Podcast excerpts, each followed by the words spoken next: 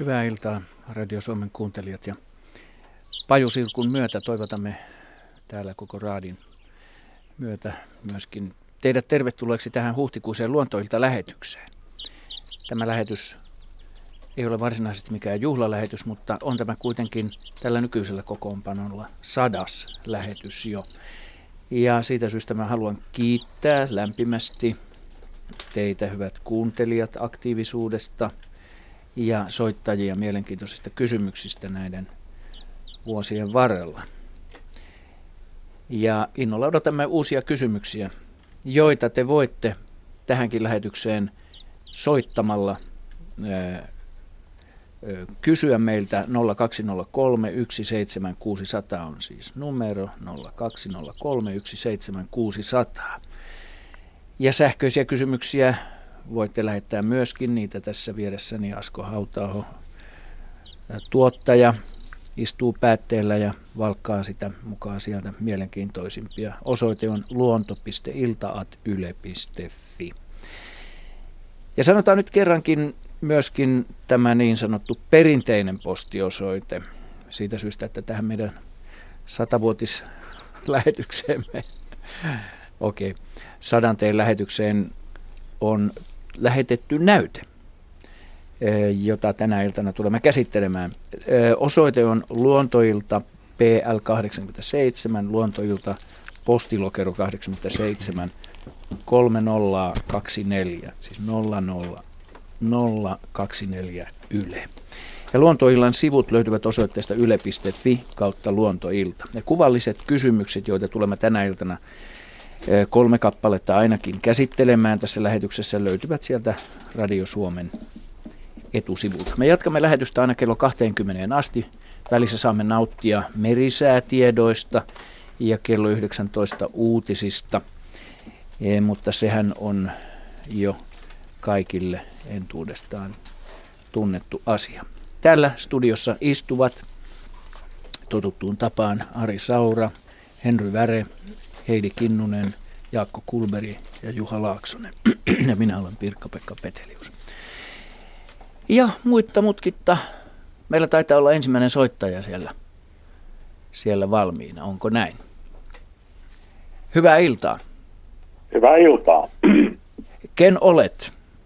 No, Matti Tukijainen, lähetin sinne tämmöisen, tai mulla oli tilaisuus toimittaa sinne tämmöinen näyte muovipussista. Hyvä. Juuri se, josta mainitsin äsken. Okei, joo. Hyvä. Joo, kiitos Matti. Kerro vähän tuosta, mistä sen löysit. Ja... Oikeastaan sehän nyt on teidän syytä, kun mä rupesin noita linnunpönttiä putsailemaan. Ja älä nyt meitä syytä heti, syytä Juha Laaksosta. Hyvällä asialla olitte. Ehkä minäkin. Kyllä. Tosiaan niin, otin sen linnunpöntön alas sitten ja rupesin niin kuin silloin korjailemaan vähän sitä ja huomasin, että se katto ei irtoa ollenkaan ja sain sitten sitä sen verran rautettua, että sain puukon niin kuin sen sisään ja rupesin puukolla hinkkaamaan sitä niin kuin leikkaamaan poikki. Se oli niin kuin semmoinen, se oli kuin huopaa, semmoista tiukkaa, huopamaista massaa. Ei mitään niin kuin tästä, ei mitään semmoista niin kuin mitä vehiläiset tekee. Joo. Vaan niin kuin tämmöinen, ja tosiaan niin leikkasin sen irti sitten ja pakkasin sen pussiin ja sain toimitettua sinne Ylelle sitten. Ja melkoiset kimpaleet, tässä on 2 kimpaletta nämä, toinen on ilmeisesti nurkasta, sieltä ylänurkasta. Tämä on, sanoisinko, 7-8 senttiä pitkä tämä toinen tässä, ja paksuutta tällä on ainakin 4 senttiä, toinen on pikkusen pienempi. Kerrottakoon. Kyllä, ne oli vielä 2 eri pöntöstä. Jasso. Joo. Sen lisäksi pisti molemmat näytteet putaa. Oliko nämä pöntöt kuinka lähellä toisiaan? Kysyn pelkästään mielenkiintoista. Ne olivat en tiedä, onko kun asutaan täällä tämmöisellä haja-asutusalueella Pohjois-Tuusulassa, niin meillä on siinä sellainen komposti, jonnekka me pistetään tällaista eloperäistä ja sitten ruohoa ja kaikkea tämmöistä sirkkua, niin Ne pöntöt olivat kyllä, sanotaanko, ihan siinä semmoisen 5 metrin etäisyydellä toisistaan, myöskin tästä kompostista, sanotaan semmoisen ajan 10 metrin päästä. Mm. Voisiko sillä olla jotain yhteyttä sitten, että siinä voi ötökkä menee? Mä mielenkiinnosta kysyn, nämä on eri pöntöistä, mutta onko tämä kaikki se materiaali, mitä kummastakin pöntöstä löytyy? Kyllä. Okei. Okay. Kaikki tämä materiaali, mikä oli niin kuin näiden ötököiden tuottama, totta kai sitten linnuthan olivat tehneet, mutta ne olleet sitten, pystyykö tämä eläin ja linnut olemaan siellä yhtä aikaa sillä pöntössä. Sen takia leikkasinkin sen pois sitten ja putsasin pöntön. Tässä nyt katsellaan Jaakko Kullbergin suuntaan vastausta saadaksemme. All right.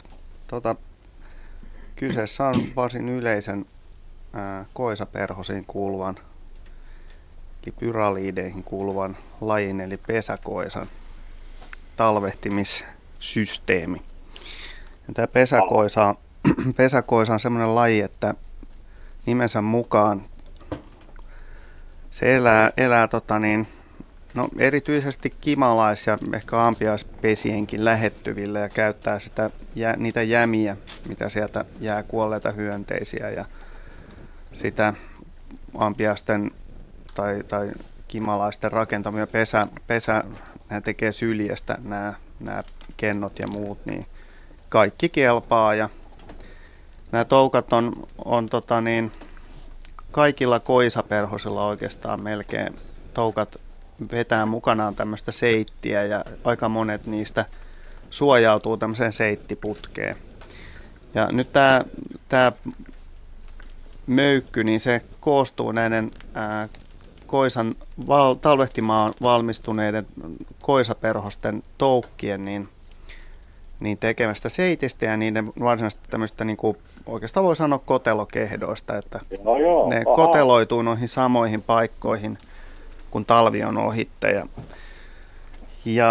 Mutta he ovat hyvin avarakatseisia siinä mielessä, että linnunpöntökin kelpaa, oli siellä sitten kimalaispesä ollut tai ei. Että periaatteessa kaikki kitiini- ja keratiinipitoinen tavara niin kelpaa näille otuksille ravinnoksi.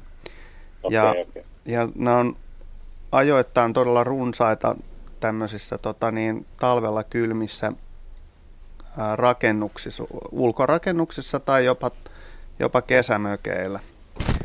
Erityisesti kesämökeillä sen takia, että usein nämä erilaiset pistiäiset tekee sinne niin kuin väliseinään pesiään. Ja nämä haistaa nämä pistiäisten pesät, nämä aikuiset perhoset, ja käy munimassa munat sitten lähelle niitä. Sitten toukat menee ja popsii sen pesän jämät naamariinsa ja sitten tietenkin niin kuin koteloituu jonnekin sinne talon rakenteiden sisään. Ja tästä johtuen, niin kun kevätaurinko rupeaa lämmittämään, niin usein niin kuin huhti-toukokuusta lähtien pitkälle kesäkuuta juhannukseen asti saattaa näitä perhosia lennellä sisätiloissa. Ja niistä tulee aika isokokoisia. Naaraat, jotka on yksivärisen ruskehtavia, niin ne voi olla tuommoiset pari senttiä pitkiä, kun ne istuu esimerkiksi verhoissa.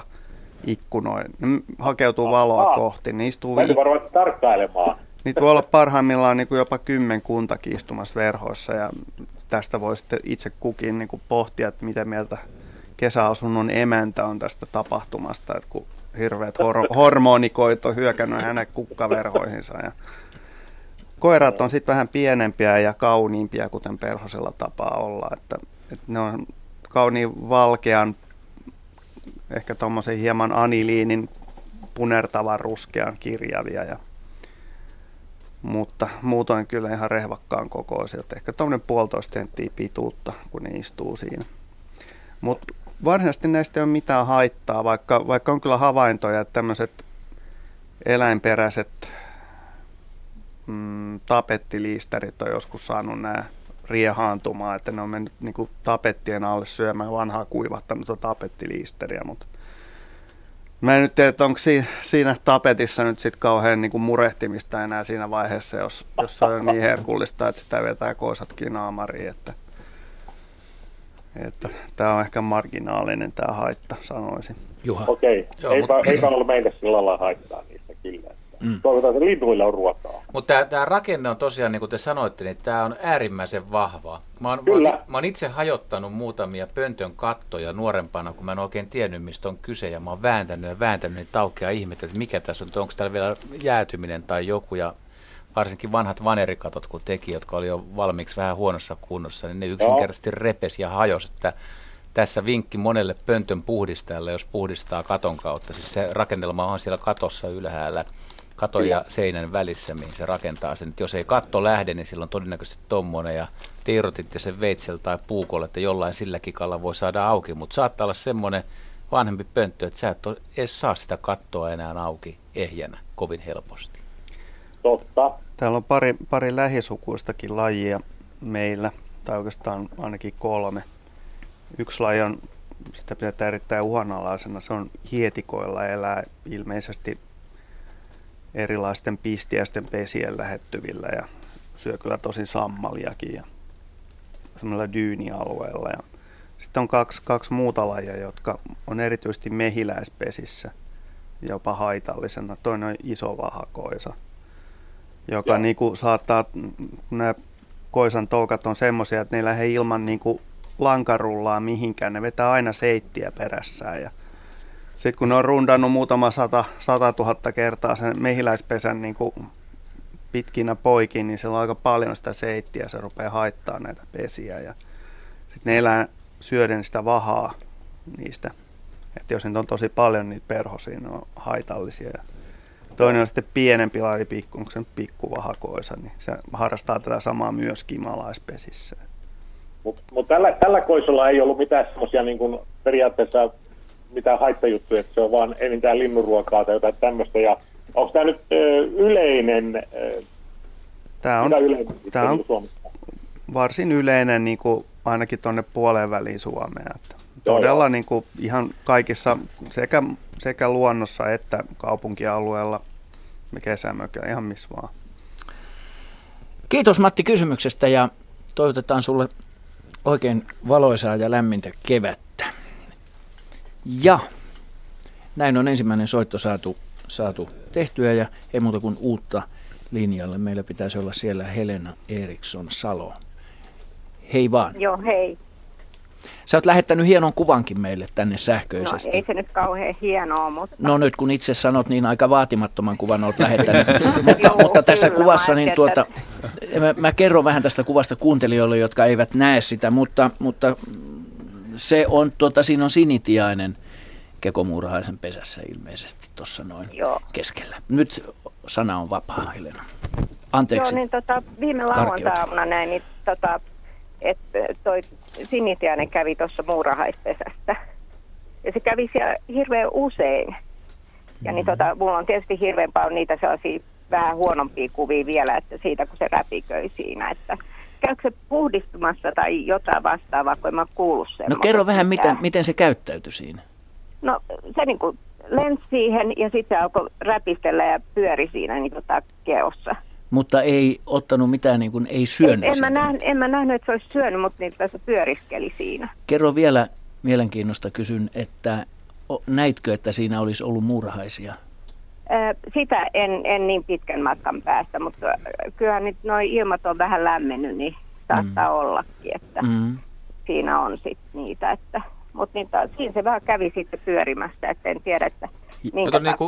Nyt on hyvä havainto, mutta ihan pikkasen kesken, jos te ette ole nähnyt, että mitä ne muurahaiset, onko ne tullut siihen höyhenpeitteen päälle, eli onko se ollut väivehuollossa siellä tai näin, mutta jos ei se sieltä mitään syötävää kyllä napsinut, mä luulen, että tässä katselen myös raatia, että kaikki, kun tämä on asia, mikä mua on askarruttanut henkilökohtaisesti, koska monissa kirjoissa kerrotaan, että useimmat linnut harrastaa muurahaiskylpeä ja mä oon kysynyt tosi monilta ornitologilta ja lintuharrastajilta. Niin mä voin lähettää niitä, jotka ei ole nyt yhtä selkeitä. Joo, eikö tätä on ihan selkeä kuva kyllä tästä, kun näkee, että se on tullut tuommoiseen. Ja siis pesä ei kyllä musta näytä järin aktiiviselta, mutta siis oliko siellä muurahaisia kuitenkin kunnolla? No kyllä se on ihan se kasvaa joka vuosi se pesä. Mutta oliko niitä nyt liikkeellä?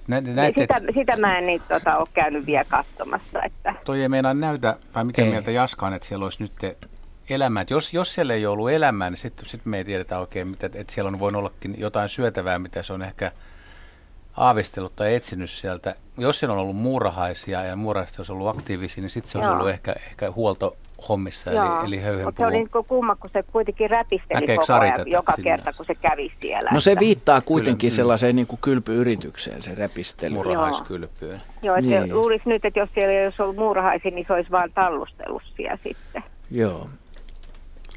Tässä Asko laittaa vihjaiseen, että voisiko se olla sieltä hakemassa pesärakennusaineita, mutta jos ei se kerta kaikkiaan ottanut nokkaansa sieltä mitään. Mun mielestä se vaan niin kuin räpytteli siipiä ja sitten lensi pois ja tuli taas aina niin kuin uudestaan siihen. Joo. No. Tässä vaiheessa, niin en tiedä, jos joku muuta on nähnyt jo, että sinitiaiset tai talitiaiset tekee jotain muuta kuin hakee sammalta pesiin, niin sitten se pesintä on jo aika pitkällä, koska siinä menee muutamia päiviä, kun ne tekee sitä pohjamateriaalia. Se on just alkanut. Mä oon saanut monta tietoa ihan pari päivää sitten. Aamuna. Joo, että ne alkaa pesiä. Se on ehkä vähän aikaisemmin kuin normaali vuonna. Mutta ihan hyvä veikkaus toikin.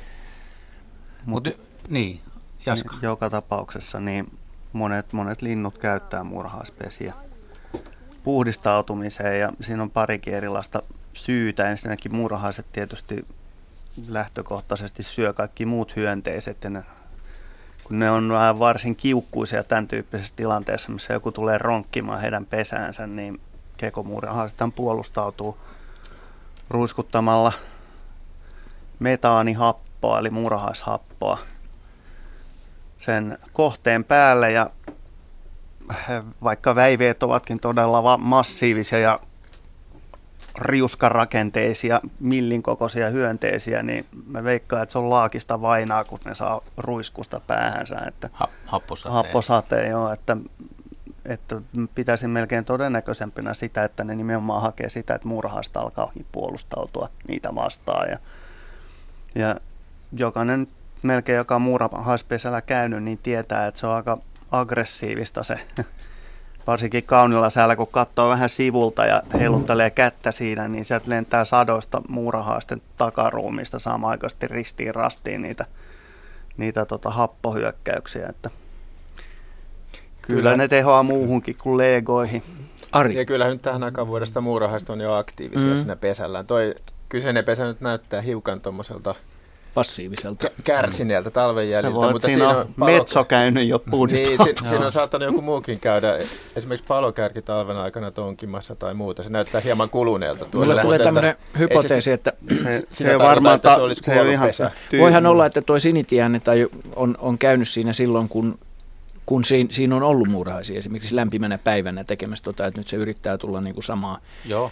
Kyllä se, kyllä se näin, viittaa kuitenkin sanoi, siihen. Niin, mä komppaan, se menee varmasti just näin, mutta lähettäkää ilman muuta, jos joillain kuulijoilla on suoria havaintoja näistä lajeista, koska mä edelleen peräänkuulutan tätä, että mä oon jutellut tosi monien lintuharrastajien kanssa, jotka harrastaa siis aktiivisesti, eikä ihmiset kuitenkaan, että mä raadiltakin tietysti kysyä, että kuinka monen lintulajin te olette nähnyt tosiaan muurahaiskylvys olevan. Mä en ole nähnyt itse asiassa kuin fasaani ja variksen. No kyllä mä lapsuudessa on kottaraistien nähnyt ottavan muurahaiskylpyä. Mutta se on silti yksi, mulla on kaksi. Niin.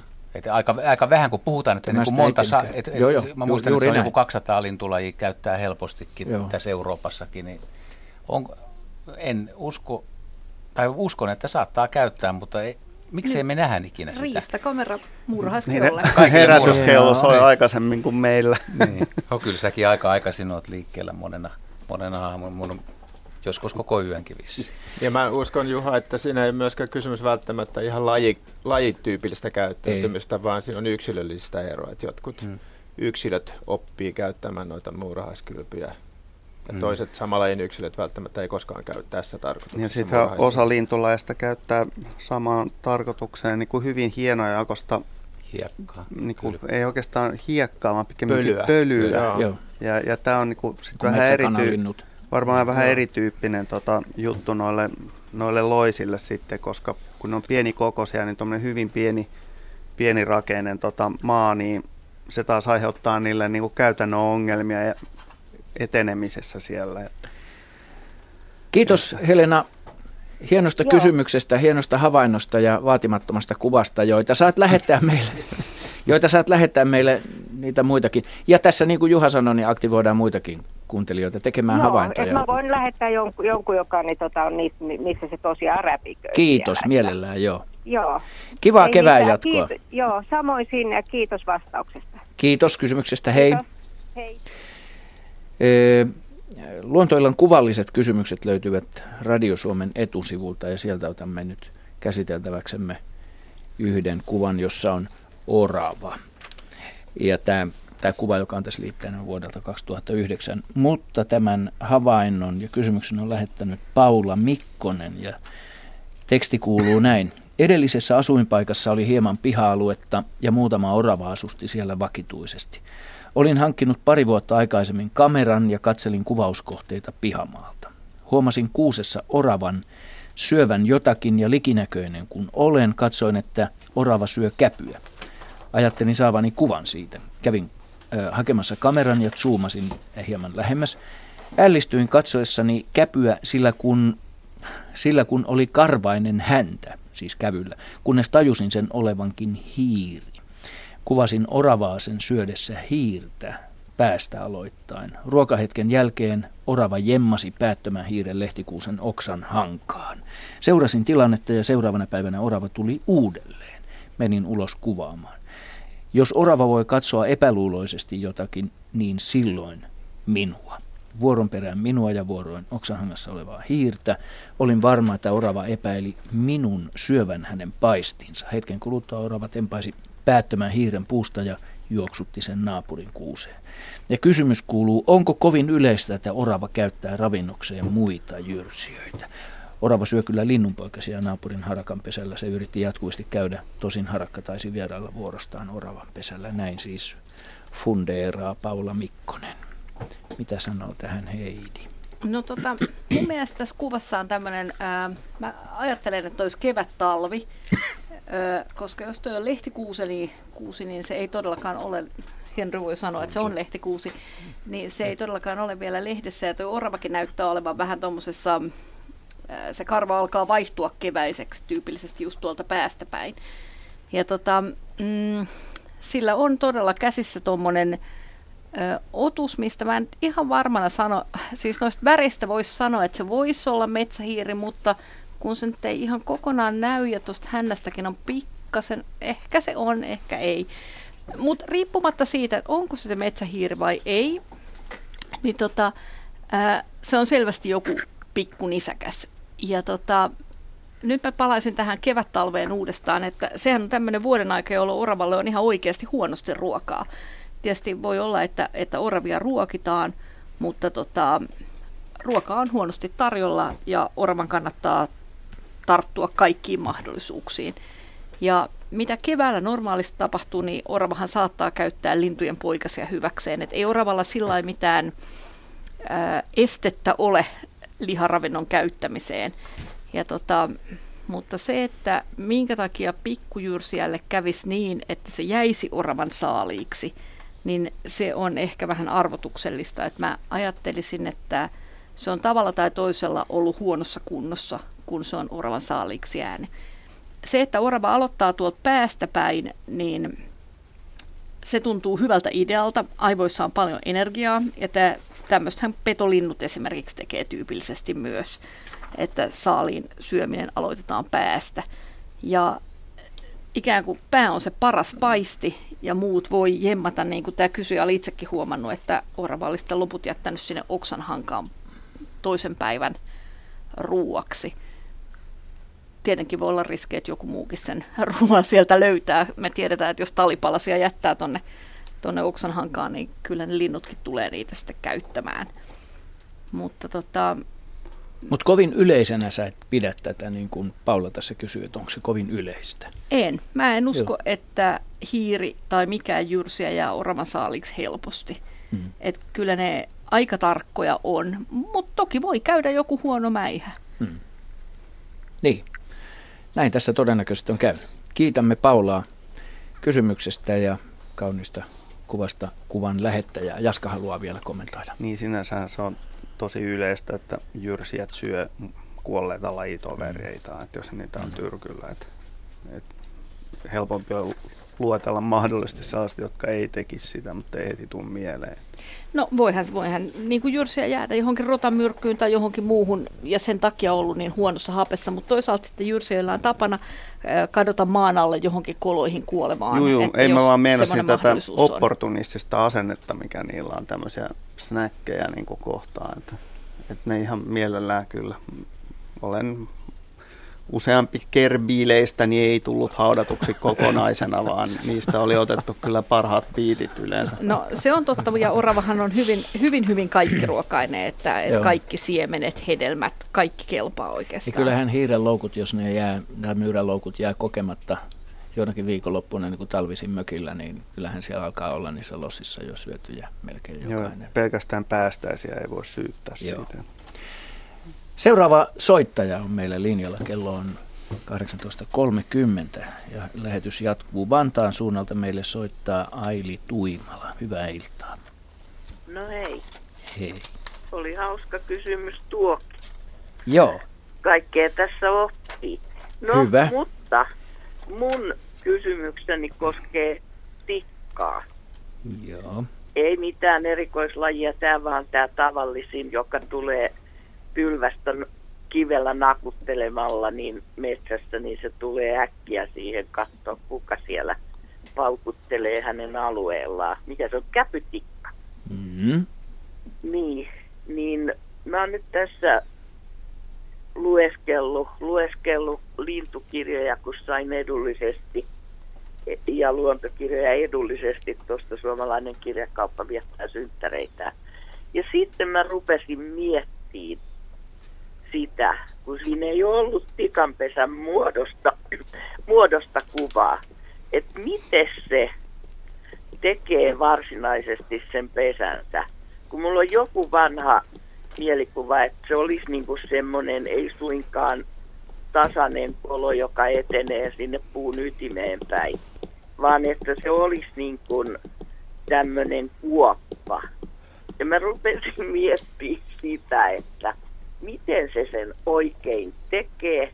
Sen mä ymmärrän, että kun se tekee sitä niin kuin suoraa reikää ja käytävää, mihinkä sen nokka ylettyy, se menee ihan ok ja siitä varmaan tulee ne sälöt, mitä se irti saa, niin tulee pois. Mutta mitä sitten, kun se rupeaa kovertaan alaspäin, roikkuuko se varpaillaan pää alaspäin ja miten sen pää mahtuu hakkaan tai mihinkä se tunkeutuu sen päänsä kanssa?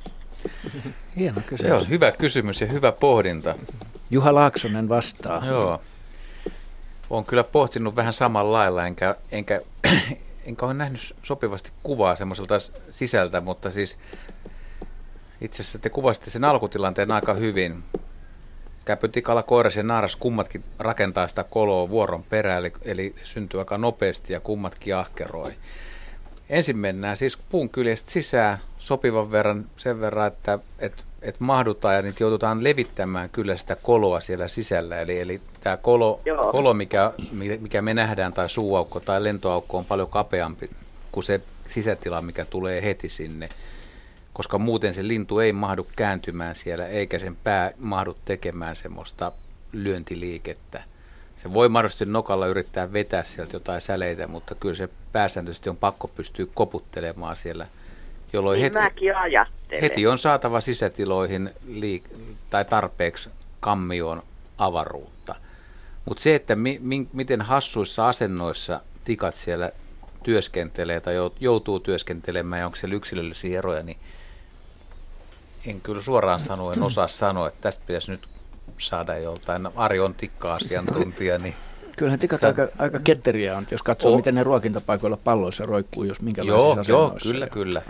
Ilman muuta ne on pää alaspäin siellä ja menee, ettei se mikään ongelma niille ole. Sitähän on kuvattu palokärjen pesänrakennusta ja se tosiaan pystyy hakkaamaan. Sehän hakkaa niin kuin lastun irti molemmista päistä ja sitten riuhtasee sen nokallaan irti, kun se tekee sitä koloa. Et se niin kuin ensin napkuttaa toisesta päästä sen syyn poikki. Mutta sehän on talttamainen se palokärjen nokka.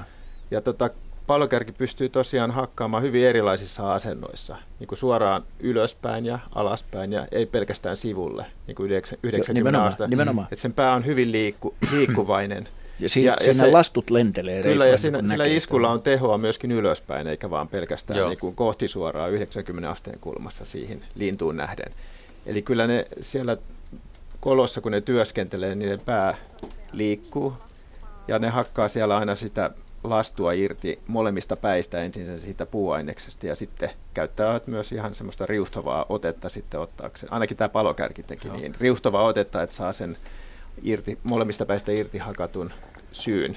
Sillä on hyvä ruotsinkielinen nimi spillkråka, eli semmoinen lastuvaris. Sen lastut lentelee. Joo. Mutta esimerkiksi olisi aika hauska tietää, siis joku tikkatutkija nauraa, kun mä kysyn tämmöisen, mutta siis, että otetaan palokärki esimerkiksi, koska palokärki on kuitenkin kookas lintu, sen kolon täytyy olla kookas, puun täytyy olla kookas, mihin se kaivaa sen, niin voiko se, jos se tekee sitä, ensin lähtee kolosta sisään ja katto, sitten se alkaa madaltaa sitä, tai tekee se, ja siitä tulee tämmöinen uumuotoinen kuppimainen siitä pesästä. Niin, päärynän mallinen. Ja se on jo aika tyytyväinen, sitten se vielä kattoo vähän, että pitäisiköhän kattoo vielä vähän hakata, niin tekeekö se vielä sitten lopuksi vähän kattoakin, että se oikeasti sisustaisi yläpuolelta? Osaatko arvioida? En osaa arvioida, mutta että siinä sen filmissä, minkä näin palokärjen kolon rakentamisesta, niin se tavallaan viimeistely tapahtui saman tien, että sitten kun se oli pohjalla, niin se kolo oli valmis. Että sitä ei hirveästi enää sitten viimeistelty siinä vaiheessa, että luultavasti semmoinen kokenut lintu niin tekee sen kerralla oikeanlaiseksi. Tähän yhteyteen on hyvä ottaa siis sekä palokärjestä että käpytikasta, että kun ne tekee koloa, niin aika suuri merkitys on myös tikkojen kokemuksella plus ahkeruudella plus sillä, että mihin materiaali ne tekee, kuinka lahoon puuhun ne tekee. Tikan pesä voi syntyä viikossa, mutta siinä voi mennä kuukausi, jos se on tosi kovaa, että ja kai jotkut tekee kovaan puuhun. No kyllähän palokärkit pystyy tekemään niin kuin tuoreeseenkin kovaan puuhun. Kyllä pystyy tekemään. Se, että millä perusteella se valitsee sen, että ole kun semmoista sopivaa lahopuuta joutuu tekemään vähän kovempaa, silloin se kestää se pesän teko paljon kauemmin ja se voi olla myöskin hankalampaa, silloin ne asennot on erilaisia. Kyllä. Ja sitten jos siellä puussa on oksia, semmoisia jo puun sisäisiä oksia, jotka aina ulospäin, niin nehän aiheuttaa toki ongelmia. Sen tietää jokainen halonhakkaaja, jos siellä on oksa. Nyt mä muistankin, kun yksi kaveri, joka niitä on tutkinut, niin kertoo, että joskus ne pesät voi jäädä jopa, se kolo voi jäädä kesken sen takia, että se on kova oksa. Niin, että se ei pääsekään alaspäin siitä. Hyvä, Ari. Joo, eli melkoista akrobatiaa siellä tikka joutuu esittämään. Mä kysyn sen vielä, että viskaako se sen irti repäsemänsä sälön vai tuleeko se niin kuin tavallaan jaloilla? Siis viskaako nokallaan vai jaloilla? Kyllä palokärjet viskaa ainakin ihan komeasti. Sieltä. Joo. Vau, mielenkiintoista. Toi pitäisi päästä näkemään. Joo, ei muuta kuin kiikarit esille ja sitä tarkkailemaan. Kiitos hienosta kysymyksestä, Ailia. Kovin paljon kiitoksia teille. Hei. Hyvää kevättä, hei. Helena Eriksson-Salo on lähettänyt täydentäviä kuvia tuosta äskeisestä sinitiaisesta, joka pesässä, murhaisen pesällä siinä pyörii ja riuhtoo. Siinä on yksi kuva. Kiitos siitä Helenalle vaan. Otetaan tähän väliin. Mä tiedän, että meillä on yksi soittaja tuolla, mutta otetaan Henrylle yksi sähköinen kysymys, jonka on lähettänyt Terttu Rantanen Perniöstä. Tämä liittyy tähän vuoden aikaan. Ensimmäinen näkemäni valkovuokko Perniössä. Kun muistelen omaa lapsuuttani noin 60 vuotta sitten, niin äidille kerättiin kukkakimppu sinivuokoista ja valkovuokot kukkivat vasta toukokuun lopulla. Nyt ne kukkivat suurin piirtein samanaikaisesti. Onkohan ilmastonmuutoksella syytä tähän? Näin siis Terttu Rantanen Perniöstä. Kyllä se niin on, että tämä 2000-luku ja 2010-luku etenkin, niin se on ollut kyllä joka vuosi melkein on lämpöisempi kuin edellinen. Niin. Eli tehollinen lämpösumma ylittyy joka vuodella ja kevät alkaa aikaisemmin ja syksy loppuu myöhemmin, niin näin siinä tulee käymään, että kaikki tulee aikaistumaan ja kasvukaudet tulee pidentymään. Sinivuokko kukkii, kiurukanukset kukkii tällä hetkellä ensimmäiset parhaalla paikalla, leskelehdet on kukalla, kaupunkiympäristössä nyt ainakin.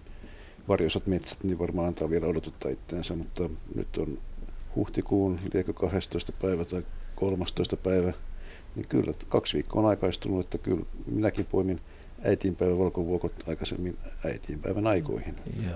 Ja tässä on semmoinen kiilimyö, että ei välttämättä termistä talvea ollut lainkaan joinakin talvina. Eli se tarkoittaa käsittääkseni sitä, että vuorokauden keskilämpötila on pysyvästi miinuksen puolella.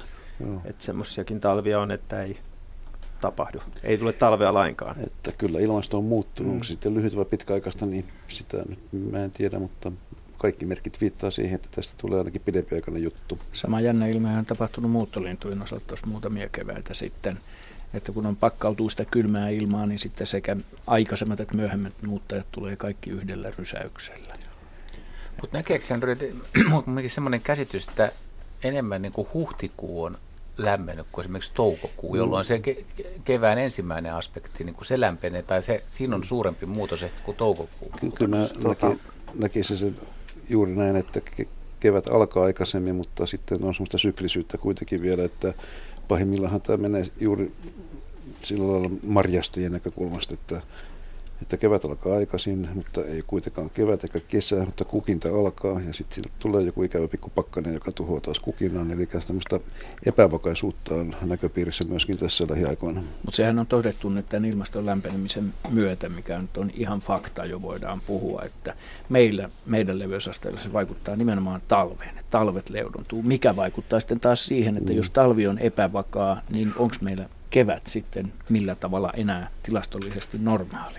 Niin, tässä on semmoinen juttu, että säähän on aina enemmän tai vähemmän epävakaa, niin, mutta ilmasto kyllä. voi olla sitten jotain keskimäärin enemmän jotakin. Ja nimenomaan. Esimerkiksi kun tässä on jo 30 vuotta ihmetelty perhosten levittäytymistä Suomeen ja varsinkin viimeisen 20 vuoden aikana, niin Suomelle on saatu noin 250-300 lajia perhosia lisää, niin, tai itse asiassa noin 290 lajia. Ja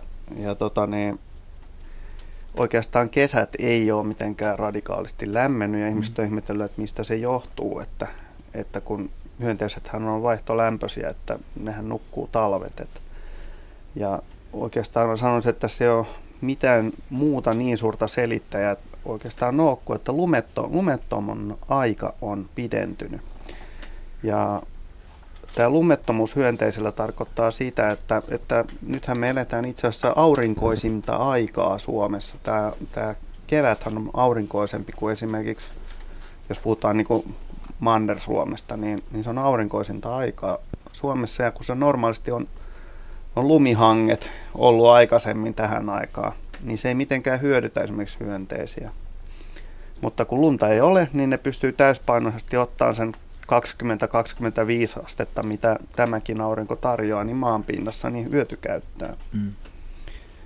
Ja esimerkiksi nyt kun viime kesä oli erittäin huono, kylmä, viileä, sateinen, varsinkin alku, niin tästäkin huolimatta niin kaikki meille viime vuosina lämpimämpinä vuosina levinneet eteläiset lajit, joiden olisi luullut, että ne olisi kärsinyt tästä, niin simsalabim, ne oli kannat ihan normaalit loppuvuodesta. Eli niiden toukat on saanut tarpeeksi lämpöä siinä alkuvuodesta ja luultavasti juuri kevätkaudella. Että hyönteis on se hyvä puoli, että ne voi sitten koisia, jos ei sää miellytä, mutta nisäkkäille tämä tuottaa vaikeuksia. Ja lintumieskavereiden kanssa, kun on jutellut, niin vaikka tavallaan ravintoa olisikin jonkun verran, niin jos keli on tosi kylmä, niin poikasilla menee koko se saatu safka siihen metabolian ylläpitämiseen ja käytännössä ne kasvu hidastuu. Jos pesintä alkaa ytimekkäästi, pesintä alkaa aikaisemmin, mutta kumminkaan toukokuu ei ole lämpöisempi, niin poikaset syntyy kylmemmän ilmamassan aikaa ja silloin, kun normaalisti, niin kevään aikaistumisesta ei ole hyötyä tai lämmön. Se on päinvastoin haittaa. Tämähän on tosi vaikea ja monimuotoinen juttu. Joo, mutta tavallaan looginen kyllä. Että esimerkiksi jos ajatellaan, että miksi muuttolinnut tulee Afrikasta Suomeen, ne tulee just sen takia, että täällä on hyvin tiivis ja vauhdikas kesä, jossa kaikki hyönteiset lentää juuri silloin, kun on tarvis. toisin kuin esimerkiksi Afrikassa, missä on rutikuiva eikä sää mitään hyönteisiä ole. Henrylle viimeinen sana tästä aiheesta. Tätä kasvikunnalla isolla lämpötilalla niin väliä, kunhan pysyy plussan puolella eikä mennä pakkaselle, niin kasveilla menee ihan hyvin. Aivan oikein. No niin. Ehdimme ennen merisäätä ottaa yhden soittajan vielä mukaan. Paavo Tiihonen Kangasniemeltä on seuraava soittaja. Terve Paavo. Kiitos, hyvää iltaa vaan. Iltaa. Minun kysymykseni oli, kun me kaverin kanssa nähtiin ihan hiilenmusta kettu, että mistä ilmiöstä oli kysymys? Siis kettu, hiilenmusta kettu. Kettu nähtiin, ihan läheltä nähtiin kahden kaverin kanssa juokstien yli. Joo. Oliko valkoinen hännänpää? Ei ollut valkoinen hännänpää. Jaa. No jään miettimään sitten, että olisiko kuitenkin joku tarhayksilö kyseessä, ellei sitten Mutta onko se olemassa tarhakettuja täysin mustia? No hopeaketulla niin, on semmoinen musta muoto. On nähty, mutta ei tämä ollut hopeakettu. Niitä nähtiin aikanaan. Se oli siis ihan normaalin ketun kokoinen. Kyllä, ketun kokoinen. Juoksutyyli oli ihan sama kuin tuolla punaketullakin. Ja jalatkaan ei ollut kauhean pitkät. Ei ole sen pitemmät. Ettei ollut shakaali. Ei varmaan. Ei ne ole tosi mustia. No, en mä keksi mitään muuta vaihtoehtoa kuin, että se on kuitenkin tämmöinen mieluiten tarhakarkulainen tai sitten tarhakarkulaisen niin kuin sukulainen, että ehkä risteytynyt sitten jotenkin, mutta kyllä hopeaketulla on mustia muotoja. Ai siinä on olemassa? On. Että en ole itsekään sellaista nähnyt, mutta lukenut olen.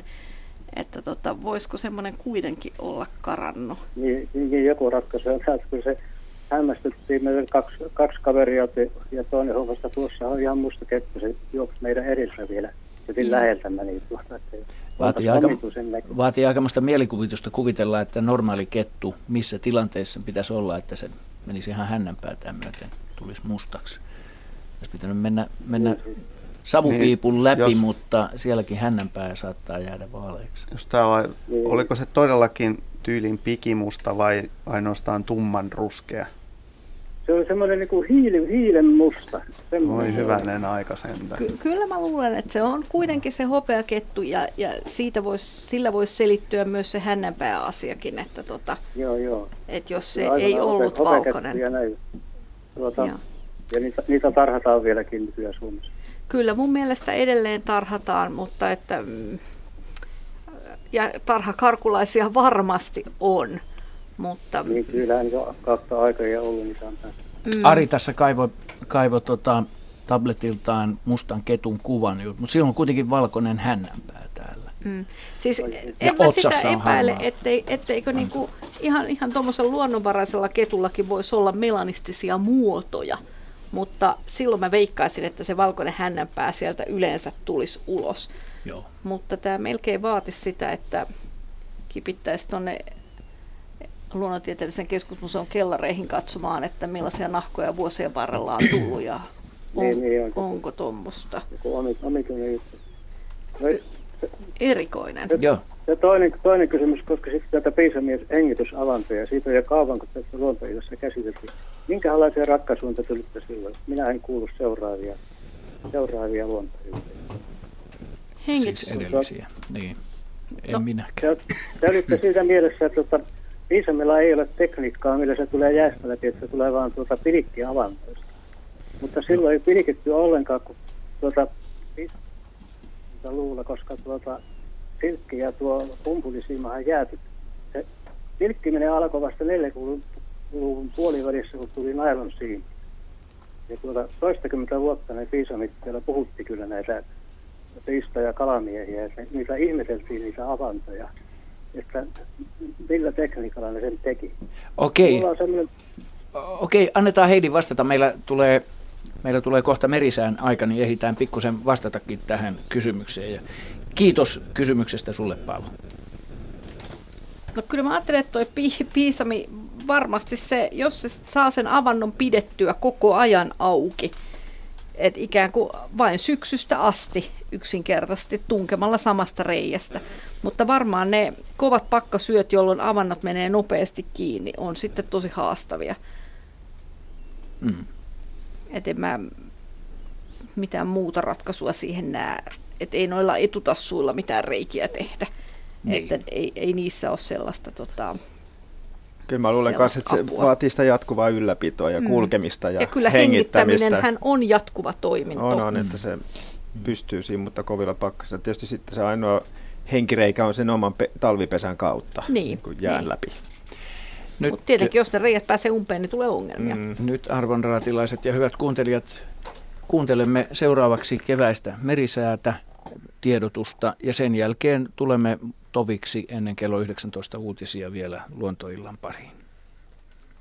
Ja me jatkamme Luontoiltaa tässä ilman soittoja kello 19 uutisiin asti. Sanon tässä vaiheessa jo teille ihmiset, jotka haluatte kello 19 uutista ja urheilun jälkeen soittaa tänne, että numero on 0203 17600. Toistan 0203 17600.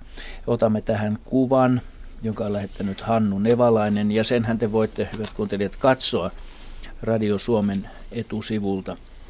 Kysymykseen liittyen tähän tikkoihin, tekevätkö tikat aina uuden pesäkolon, kun aloittavat pesinän, vai kelpaako myös vanhat kolot? Alueella, jossa liikun, on paljon eri tikkalajeja ja olen aina nähnyt niiden tekevän uuden pesintäkolon. Tässä on tavallaan vastaus. Muut kolopesijät tietysti ovat mielissään, kun kolopuita riittää. Näin siis Hannu Nevalainen. Niin. Joo, se on hyvä kysymys tämäkin. Käpytikka, pikkutikka, pohjantikkakin tekee lähes joka vuosi. Siis se on niin kuin pääsääntö, että uusi pesä rakennetaan jostain syystä. Joskus nekin tosin, esimerkiksi käpytikka ottaa pöntön asumuksekseen, mutta en tiedä, minkä takia jotkut tikat sitten jättää tekemättä ja saattaa siis pesiä myös vanhassa kolossa.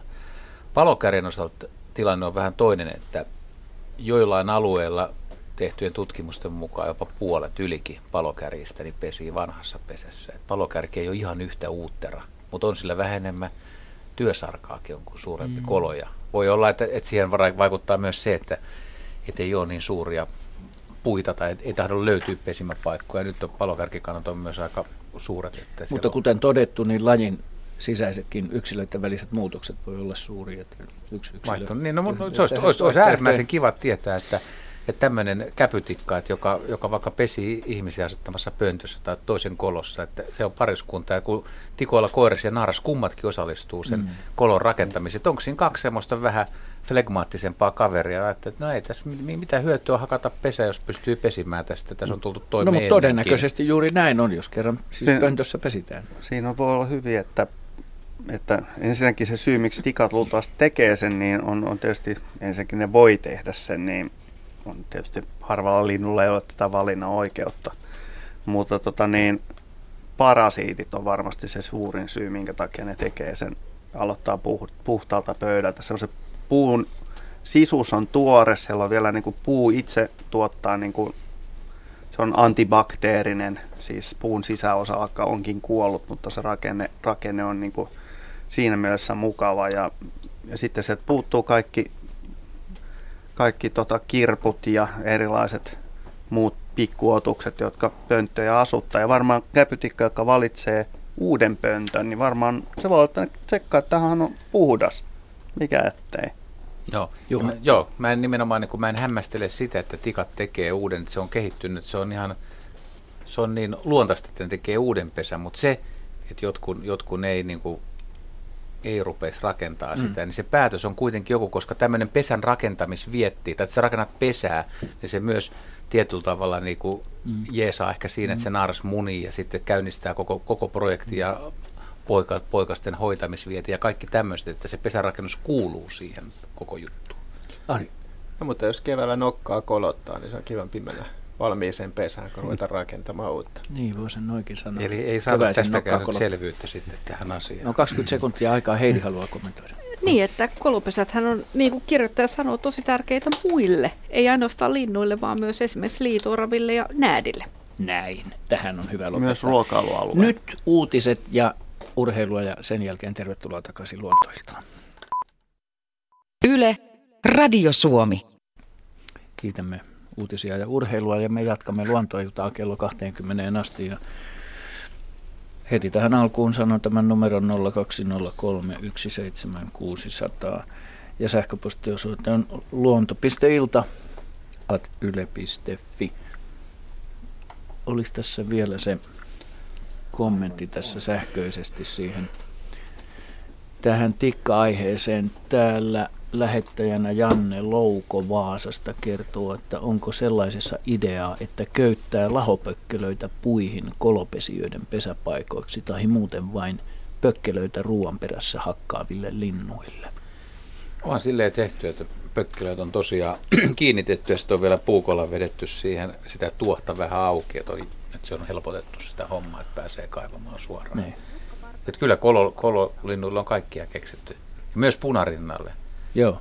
Tiedättekö minkälainen kolohomma niille voisi auttaa? No. Potkii metsäpolun vierellä, kun kävelee, niin sammalikkoa kengänkärjellä pieniä koloja, niin motkun linnut saattaa pesiä tämmöisissäkin koloissa. Mm. Tietysti jos tiaispöntön täyttää tämmöisellä lahopuulla, niin hömmötiäinen tai töyhtötiäinen tyhjentää sen innoissaan. Joo, lähes reikänä.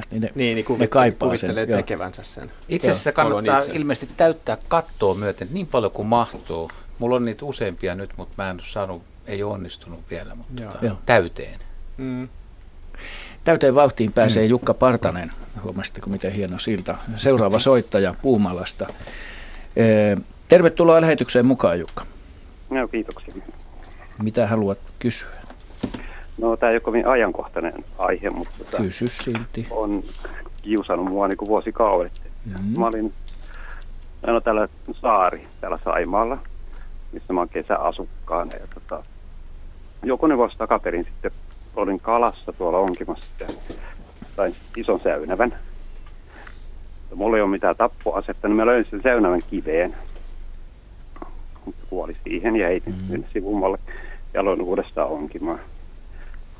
Hetken päästä mä sain toisen säynävän ja menin tappamaan siellä samalle kivelle. Siinä oli tarhakäärme, joka se oli niin kuin edellissäynäystä jäänyt verta. Se yritti haukkua sitä kiveä. Se oli sitä verta. Sanoitko haukkua vai haukkua? Haukata. Siis haukata sitä kiveä. Joo, okei. Okay. Ja mä olin ihmeessäni, koska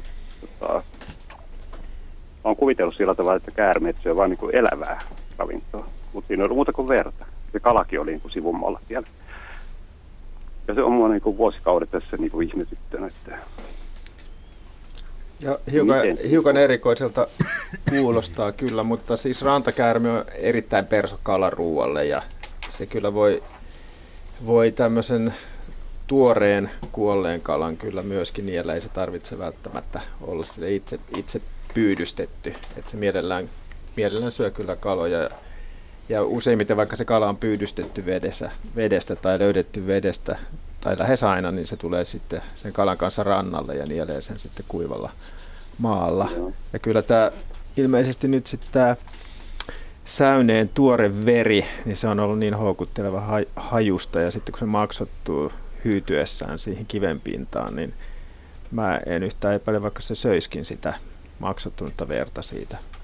Eli se voi syödä niin kuin tavallaan kuollutta kiinni. Kyllä voi, joo. Että ei se nyt tietysti ihan semmoista mätänevää kalaa mielellään varmaankaan syö, mutta siis tuoreen kuolleen kalan, jos sattuu kohdalle, niin varmaan nälkäinen tarhakäärme tai rantakäärme popsii kyllä mielellään. Okei. Niin. Tyydyttikö vastaus? Tämä tyydyttää, on ihan täydellinen. Kiitos. Hienoa.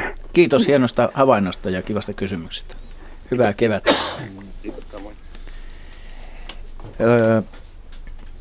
Meillä on soittaja linjalla, mutta en tiedä vielä kuka. Halo. No Esko Järvenpäästä, moi. Terve Esko. Ole hyvä. Askarrutti kysymys, että kumpi kyyhkysistä kujertaa? Siis täällä on tämä klassillinen kyyky, 10 munaa, vaihdoi vaivainen kana 2 munaan. Tarkoitatko nyt kyyhkysestä kysyessäsi, että koiras vai naaras vai tarkoitatko niin, kyyhkylajeista? No se on sepelkyyhky, mutta yleensähän se on koiras, joka kutsuu naaransa tai puolustaa reviiriä. Mutta nyt tuli toista päivänä yllättävä havainto, se olikin naaras, joka kujersi. Yllättävän monella lintulajilla myöskin naaras laulaa ja naaraat ääntelee. Joo. Mutta Juha tietää tästä kyllä mun mielestä siis sekä naaraat että koiraat ääntelee. Koiras nyt varmaan on vähän aktiivisempi.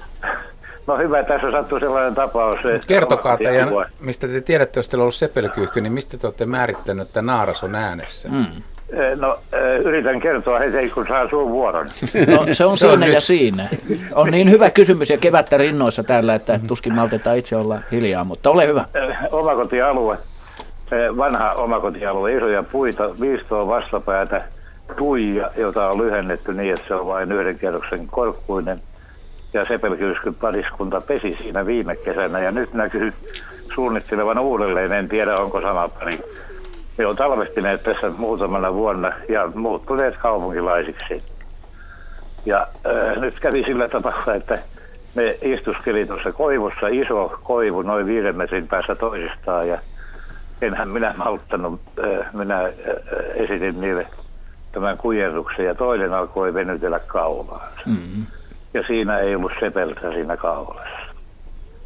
Ja kun esitin uudelleen saman kujerruksen, se lennähti sen koiraan viereen. Ja alkoi hipelöidä sitä koiraan päätä nokallaan.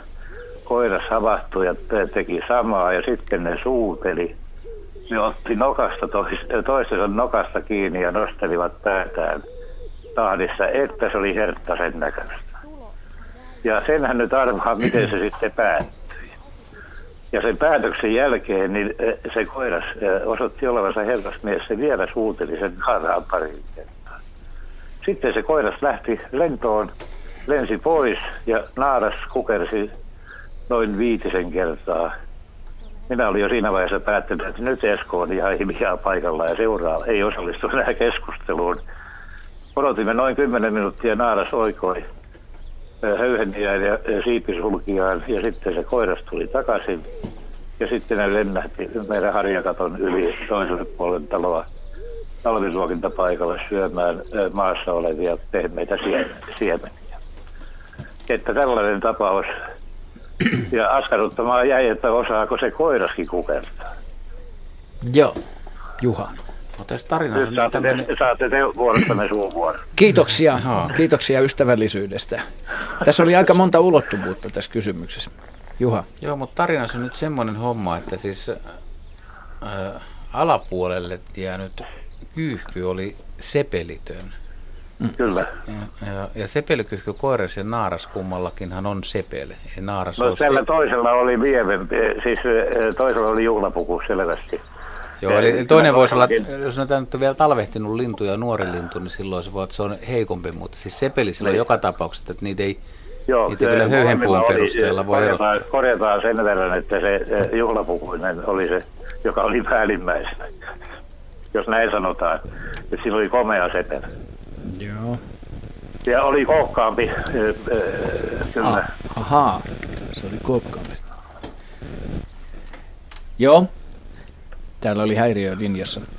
Joo, no ei siinä sen kummosempaa. Jos se kumpi on selässä, niin se on koiras ja toinen on naaras. Se on ainoa, mistä se nyt määrittää mun mielestä tässä vaiheessa, niin kun ne linnut on niin samannäköisiä. Ollaan pervoa porukkaa. Emme ota kantaa. Tähän ei oteta kantaa. Mutta ihan jännä havainto teiltä. Ja kummatkin linnut kuitenkin ääntelee. Joo. Veikkaan, että en ole ainoa, joka on tähän asti uskonut, että se on ainoastaan koiras ja ääntä. Joo, näin se vaan on, että useimpia lajeja linnuissa on. Tästähän nyt on vastikään ollut, oliko se tuossa syyspuolella, kun siitä oli nimenomaan tutkittua tietoa, uutta julkaistiin, että yllättävän monella lintulajilla myöskin naaraat ääntelee. Okei. Kiitoksia soitosta ja hienosta havainnosta, Esko. Ja seuraavaksi meille soittaa henkilö, joka on lähettänyt tänne videota itse asiassa, jota me tässä juuri viritellään katsontakuntoon. Sulo Räinä Haukiputaalta. Oletko siellä linjoilla? Joo, hyvää iltaa. Hyvää iltaa. Haluatko kertoa meille tästä sun lähettämästä hienosta videosta ja kuuntelijoille? No hieno. Oli kato tämmöinen tilanne. No älä nyt taas. Vettä tuliko aisaa ja niin äkkiä otin videokamera esille, kun minä näin tuossa tässä Kiiminkijoissa tämmöinen sula-aukko oli ennen kuin niin nuo jäät tuli sitten ryminällä. Niin mä huomasin, että se on saukko siinä jään reunalla. Ja paljain silminkin katsottuna huomasin, aina kun se sukelsi, niin se toi kalan sieltä poikittain hampaissa ja söi. Ja sitten sukelsi uudelleen ja aina vaan uudelleen. Ja sitten kun mä otin videokamera ja zoomasin silleen lähelle, että mä näin niin kuin sinä varmaan sinne videolla kuitenkin saa selvän, niin se saukko nousi pintaan ja sillä oli sammakko suussa. Kyllä. Niin. Ja mä en mun tajuntaa ei oikein mahu, että tähän aikaan vuodesta ensinnäkin ja sitten semmoisella paikalla, missä tämä saukko oli, niin miten siinä voi sammakoita olla? Niin tarkoitat näin virtaavassa vedessä. Vuolas virtaava vesi ja niin siinä on kesälläkin tämmöinen vuolas virtaava vesi ja kivipohja. Ja niin, mistä lienee hakenut sen? Ei se voinut kovin kaukaa hakea, koska se sukelsi, niin siinä meni noin, silloin kun se kalan otti, niin sillä ei mennyt varmaan kuin 50 sekuntia. Mm-hmm. Mutta sitten kun se haki tämän sammakon, niin sillä meni semmoinen parhaimmillaan parikymmentä sekuntia. No, sammakot yleensä talvehtii kyllä mieluummin seisovassa vedessä, mutta kyllä niitä talvehtii virtaavien vesiä nimenomaan siellä ranta-alueella ja kivien alla ja tämmöisissä paikoissa, että kyllä mä veikkaan, että se on ollut kuitenkin talvehtimassa ollut sammakko, joka on ehkä lähtenyt jo ensi kertaa liikkeelle sieltä vähän niin kuin kankeana ja se saukko on sen sieltä jostain rantavyöhykkeestä, sieltä hitaamavirran alueelta, jostain akavirran virrasta tai muusta tavoittanut, mutta kyllä se tämmöinen, mitä ilmeisemmin tämmöinen talvehtiva yksilö on ollut se sammakko siellä. Että ei se mitenkään tavatonta, etteikö niitä olisi virtaavissa vesissä myöskin talvisaikaan. Jaa, tämä on mulle ihan uutta. Mä oon mieltänyt, että se on tämmöisessä mutavellissä, nukkuu yössä, ei yössä. Usein ne on jossain lammissa tai lähteissä tai tämän tyyppisissä pienissä metsäojissa ja tämän tyyppisissä paikoissa. Ne on hyviä talvehtimispaikkoja, mutta kyllä niitä on myös virtaavissa vesissä. Varsinkin jos on kivikkorantoja, niin siellä on hyviä koloja, sitten vedenalaisia koloja, jotka on hyviä talvehtimispaikkoja. Niin kuin tässäkin tapauksessa varmaan on kivikkoa siinä rannassa. Niin. Joo, on siinä kivikkoa, on. Ehkä tässä voi samalla pohtia myös tätä, että miten saukon elämä sillä lailla helpottuu talvella, että kun kalat on vähän hidasliikkeisempiä sen kylmän takiakin, niin ehkä se ravinnon saanti on himppasen tietyllä tavalla helpompaa. Joo, ja saukkohan vaeltelee talven aika runsaasti. Niin, jos ravinto loppuu tietystä paikasta, niin paikkaa vaihdetaan hyvin herkästi. Ja saukkahan on hyvin moniruokainen, että sillähän kelpaa kalojen lisäksi tosiaan sammakot ja ravuillehan se on erittäin perso myöskin. No voiko muuten saukko, kun mä seurasin, kun tämä oli siinä jään reunalla, niin se niin kuin seurasi sitä virtaa. Ja sitten aina kun ennen kuin kala oli hampaissa, niin se oli oikein äkki semmoinen melkein hyppy. Semmoinen oikein nopea sukellus sinne, että voiko sen niin kuin nähdä siitä sen kalaa? Voiko sillä olla niin hyvä näkö? No se riippuu tietysti vähän siitä, että tapahtuuko jotain heijastusta siitä veden pinnasta ja mikä on se veden näkösyvyys, eli kuinka sameita se on. Että kyllä se tietenkin voi nähdä sen myöskin, mutta että luultavimmin se vaan sukeltaa nopeasti ja yrittää sitten heti veden päästyä, niin saada näkökontaktin siihen kalaan. Näköisen perusteellahan se siellä saalistaa. Ja semmoisella talvikohmealla kalalla, niin näittekö muuten mitä kalalajeja siinä oli saalina? No ajateltiin näin, että ehkä oli taimenen poikasta tai kun tuossa Kiiminkijössähän on taimenta, en voisi olla jotain, mutta kuitenkin semmoisia kirkkaita kaloja. Ja aika sanotaan näitä särkeä isompia. Joo, kyllä saattaa taimenia, jos niitä on runsaasti, niin saukko tietysti rasvaset taimenet mieluummin valikoi ravinnokseen kuin laihat sammakot. Niin, kuin laihat sammakot tai vähän rasvaset särkikalat, että jos on valinnanvaraa. Kyllä se tietenkin parhaasta päästä yrittää syödä, mutta silloin kun on nälkä, niin syödään kyllä melkein sitä, mitä vaan lihaa. Niin, niin. Mitä on tarjolla. Ne voi olla vesimyyriä, vesipäästäisiäkin, että kaikki niin, mikä... Riippuu vesistöstä. Tämä ei sitten olekaan mikään hirveän ihmeellinen, kun mä olin aivan suupyöriänä, että miten tuo voi olla. Kyllä ne sammukot kuuluu ihan normaaliin saukoruokalistaan ja virtaavissa vesissä on kyllä talvisaikaankin sammakoita. Niin, tapahtuma on luonnollinen, mutta kuva on hieno. No joo, näin on. Ja kato, kun kesällä en ole nähnyt kertaakaan siinä sammakoita ja ollaan asuttu vuodesta 1984. Joo, mutta talvehtiminen onkin sitten taas pikkusen piilottelevampaa hommaa. Kiitos sulla hienosta videosta ja kivasta kysymyksestä. Saanko yhden pienen kysymyksen? Jos lyhyesti. No joo, kato, sitten kun tuli tämä rytinä, mistä te olette kuulleet varmaan Kiiminkijoella, ja tämmöisiä rinnankorkeudelta 20 sentin vahvuisia koivuja kaatui ihan kuin tulitikkuja, niin se lapa heilahti ja häipyi saman tien näkyvistä, mutta vihreä pölypilvi jäi siihen tilalle. Että onko se siitepölyä tähän aikaan? Koivussa. Henry. Tähän aikaan. Niin, no, kyllähän se etelässä kukinta on alkanut, ei sen oikeastaan mitään muutakaan voi olla. Mitään muuta ei tule mieleen yksinkertaisesti, että Etelä-Suomessa allergikot on jo vähän niin kuin kärsimässä ja jos siellä on lämmintä pitänyt, Kiiminkijokivarsihan on avoin ja aurinkoinen, niin kyllähän siinä koivu on saattanut ryhtyä kukkimaan. Niin. Oli muuten huikeaa katsella semmoista. Epäilemättä. No niin. Se on kevättä. Okay. Kiitos sulla videosta ja kysymyksistä. Hei. Hyvää kevättä. Kiitos, hei. Nyt otetaan kuvallinen kysymys tähän väliin. On nimittäin niin hieno kuva kaiken kaikkineen. Tämmöinen lumiräntäsade tässä kuvassa, mutta ennen kaikkea tämä kuva lajeineen on kaunis. Sen on lähettänyt Johanna Kuusankoskelta tällaisella saatetekstillä. Siinä on 2 nokkavarpusta ruokintapaikalla. Nämä kuvat nokkavarpusista on otettu omalta pihalta ikkunan läpi tammikuun lopulla. Lintu näytti äkkiä katsottuna punatulkulta, mutta nokka pisti silmään, joten hain kameran, että sain sen zoomattua lähemmäksi.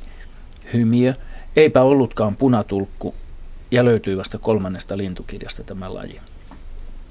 Siis aika vaatimattomia lintukirjoja, ne 2 ensimmäistä. Kuinka yleinen lintu nokkavarpunen on? Millaisen linnunpöntön se vaatisi vai onko yleensä mahdollista saada sitä asettumaan linnunpönttöön rauhallisella omakotialueella? Näin siis Johanna Kuusankoskelta. Eihän sen pöntössä sentään. Ei, se on eteläsuomalainen laji, runsastunut jonkun verran, talvikanta suurempi kuin pesimäkanta. Muutamia tuhansia pareja voi nähdä talvella.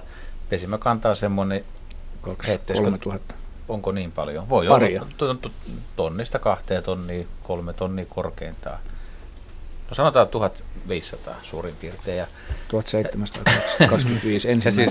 Siis, ei ole kolopesiä, vaan rakentaa risuista ja kasvinnosista pesää ja rakentaa sen korkealle lehtipuuhun. Että sitä on vaikea sitä pesää löytää.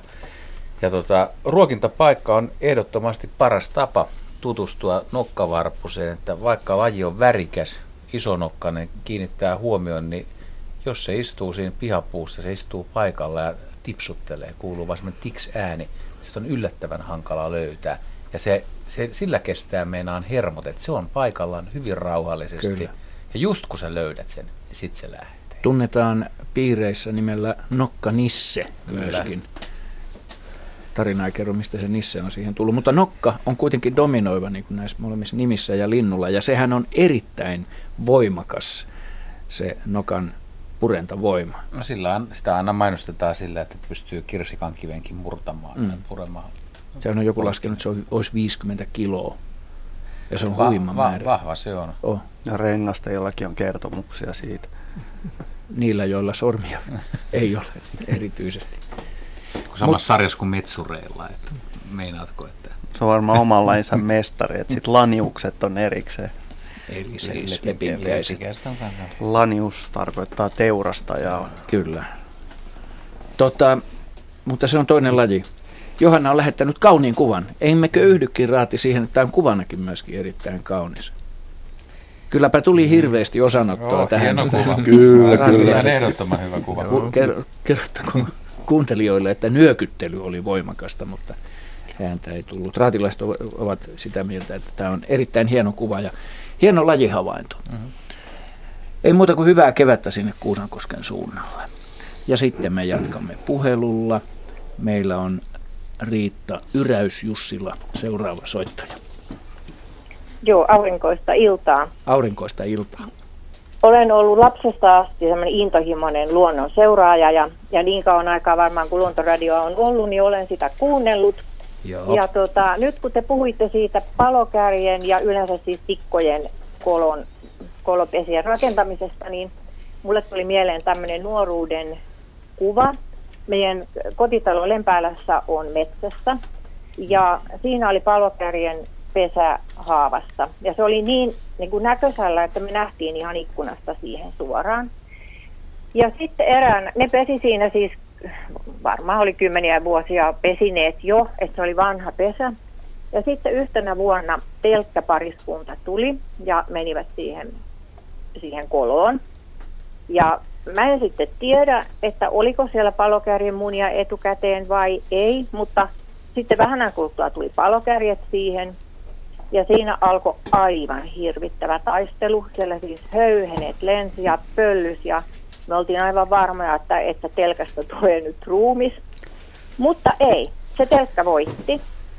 Ja sen palokärjen oli sitten siitä väistyttävä. Ja sitten ne suuttu niin hirveästi ne palokärjet, tai mitä heidän sieluelämässään sitten onkin, mutta sitten ne alkoi hakata viereiseen haapaan pesää ja ne teki sitten koiras ja naaras sitä niin kuin koko ajan yhdessä ja vuoroon. Ja se oli ihan, että varmaan 3 päivää. Ja lastut lensi ja nakutus kuului ja sitten oli niin tohkeissaan, kun ne asettuvat siihen sitten pesimään siihen uuteen pesään. Ja telkkä pesi sitten siinä vanhassa pesässä ja taas sen jälkeen monta vuotta jälkeenpäinkin. Mm. Että tämmöinen tapahtuma tuli vaan mieleeni tuosta. Mutta siis uusi pesä syntyi nopeasti? Se syntyi niin nopeasti, että me oltiin aivan ihmeessä. Musta tuntuu, että takosta yötä päivää. Että siis vaan lastut lensi pitkälle siihen ympäristöön. Ja se oli nopeasti valmis. Ei suurella, siitä ikookaan mennyt. Suurella tuohtumuksella tehtiin sitä. Joo, kyllä. Mutta eikö aika ihme, että telkkä voitti sen? Se uusi pesä oli myös haavassa vai? Joo. Sehän on pehmeätä. Se on vähän pehmeämpää kuin männyn niin on, runko. Mutta olisi niinku kuvitellut, että palokärjen nokalla tainutetaan telkkä aika äkkiä. Joo, kyllä. Ja täytyy myöntää, että mä oon samaa mieltä, että jos olisi pitänyt vetää Veikkas ja palokärki on jo niinku kololla ja telkkä tulee, niin ei se kyllä ihan helpolla niinku palokärkeä häätäisi pois. Mutta nyt se on todistettu. Joo. No se on todistettu, mut joo. Kyllä telkkäkin, tämä todistaa telkkä voi olla sinnikäs ja sitten voi olla vähän semmoinen heikompi palokärki. Ja ärhäkämpi telkkä. niin. Mutta hieno tarina ja hyvä. Tuossa kun olisit ottanut vielä niin kun sitten tarkan ajan, että kauanko kestää, kun on uusi pesä rakennettu, niin semmoinen sillä... Sitä ei ole monella sitä tietoa. Jos sanotaan niin, 3 päivästä viikkoon. Kato, kun oli nuori silloin, niin eihän sitä niin kuin osannut. Niin ajalla ei ole merkitystä. Niin, ei ole merkitystä. Mistä aikaa on. Nyt olisikin eri asia. Tällä hetkellä mä varmaan sen tekisinkin ja kuvaisin sen, mutta eihän siihen aikaan sitä tullut ajateltu. Ihmeteltiin vaan ja katsottiin. Niinpä niin. Joka tapauksessa erittäin hieno havainto. Erittäin hieno. Se oli tosi korkealla se pesä, että siis... Joo. Kun ne telkkäparat sitten pudotettiin sieltä, me nähtiin monena vuonna, kun ne telkät pudotettiin sitten sieltä alas siitä, ne vaan siis moksahti siihen maahan ja sitten ne lähti taapertaan ja olisiko ollut 10 metriä korkealla tai 8 metriä ainakin ja ei koskaan, ei minä vuonna niin kukaan niistä sitten jäänyt siihen maahan, että kyllä kaikki sitten emoset perässä marssi sinne järveen. Kyllä, se ihmeellistä se on, että siitä ne vaan pomppaan siitä maasta ja lähtee tapahtelemaan. Aika palleroisia kyllä, että siinä on ominaispainon kapasiteetti kauhean raskas ole. Ei, on siinä kuitenkin pientä siiventynkää, jolla yritetään niinku räpiköidä. Ja isot räpylät. Joo, että kyllä se pikkusen vaimentaa. Ne käyttää niitä räpylöitä hauskasti. Ja varsinkin jos on jotain mättäistä tai ruohikkoista alustaa siinä, mihin tullaan, niin kyllä se vaimentaa kivasti noin kevyen pallukan. Niin, no se oli aika, mun mielestäni aika kivikkoistakin, olihan nyt tietysti ihan sammaltakin, mutta kyllä sieltä tuli ja monena vuonna se nähtiin ihan se tapahtuma, kun ne lähti sitten sieltä. Mm-hmm. Ja sitten taas palokarkki huusi viereisessä pesässä, ne huusi yötä päivää ne poikaset siinä pitkällä. Että. Ja se onkin juhlavaa kuunneltavaa. On. Se kuuluu aika kauas. Kyllä. Se soundi. Tämä on kiva, kun tämä palokärki aiheuttaa kysymyksiä ja tunteita. Se on hieno laji, se on sitten tärkeä laji, niin kuin on sanottu jo. Se on suurten kolojen tekijä. Iso arkkitehti. Se on niin näyttävä lintu. Ja yksi jännä erikoisuus on tikois vielä, ja palokärkikin, niin se aika nopeasti, kun se munii 3-6 munaa, vaaleet munia, niin vaikka on noin iso laji, niin haudonta-aikaa on alle 2 viikkoa, 12-14 vuorokautta. Se on tosi nopea. Tikat ei kauaa käytä aikaa hautomiseen. Se on, jos vertaa vaikka telkkään, mikä melkein kuukauden päivät siinä pötköttelee munien päällä, niin palokärjet sekä koiras että narsus, kummatkin hautoo, niin hoitaa sen nopeasti. Et jos huomaa nyt, että tänä vuonna tulee pesintä kotipihan piiriin, niin olkaa tarkkana, että kun epäilette, niin rupeaa hautoon, niin siitä ei tarvitse laskea sitä, kun 2 viikkoa ne alkaa kuulua poikasten piipitystä. Joo, eli nyt täytyy ottaa ajat talteen. Hyvä. Päivämäärät. Kyllä, erittäin hienoa. Hienoa. Kiitos Riitta kysymyksestä ja soitosta ja toivotetaan sulle oikein hyvää kevättä. Kiitos samoin teille sinne. Hei. Joo. Kiitos, hei. Kuuntelette Luontoiltaa, hyvät kuuntelijat. Luontoillan sivut löytyvät osoitteesta yle.fi/luontoilta, joten se auki ja sinne katselemaan hienoja sivuja ja kuuntelemaan lähetystä, jota on vajaa puoli tuntia jäljellä. Ja seuraava soittaja soittaa Mäntsälän suunnalta Elina Vuori. Hyvää iltaa. No hyvää iltaa. Mitäpä Elina haluaa kysyä? No semmoista on monena vuonna ihmetellyt. No ei nyt ihan vielä näihin aikoihin, mutta kohta piakkoin, kun tuolla ihan metsäteillä ja tämmöisillä on näitä tämmöisiä lammikoita tai oikeastaan lätäköitä, missä nyt kuitenkin sitten aina silloin tällöin on vettä.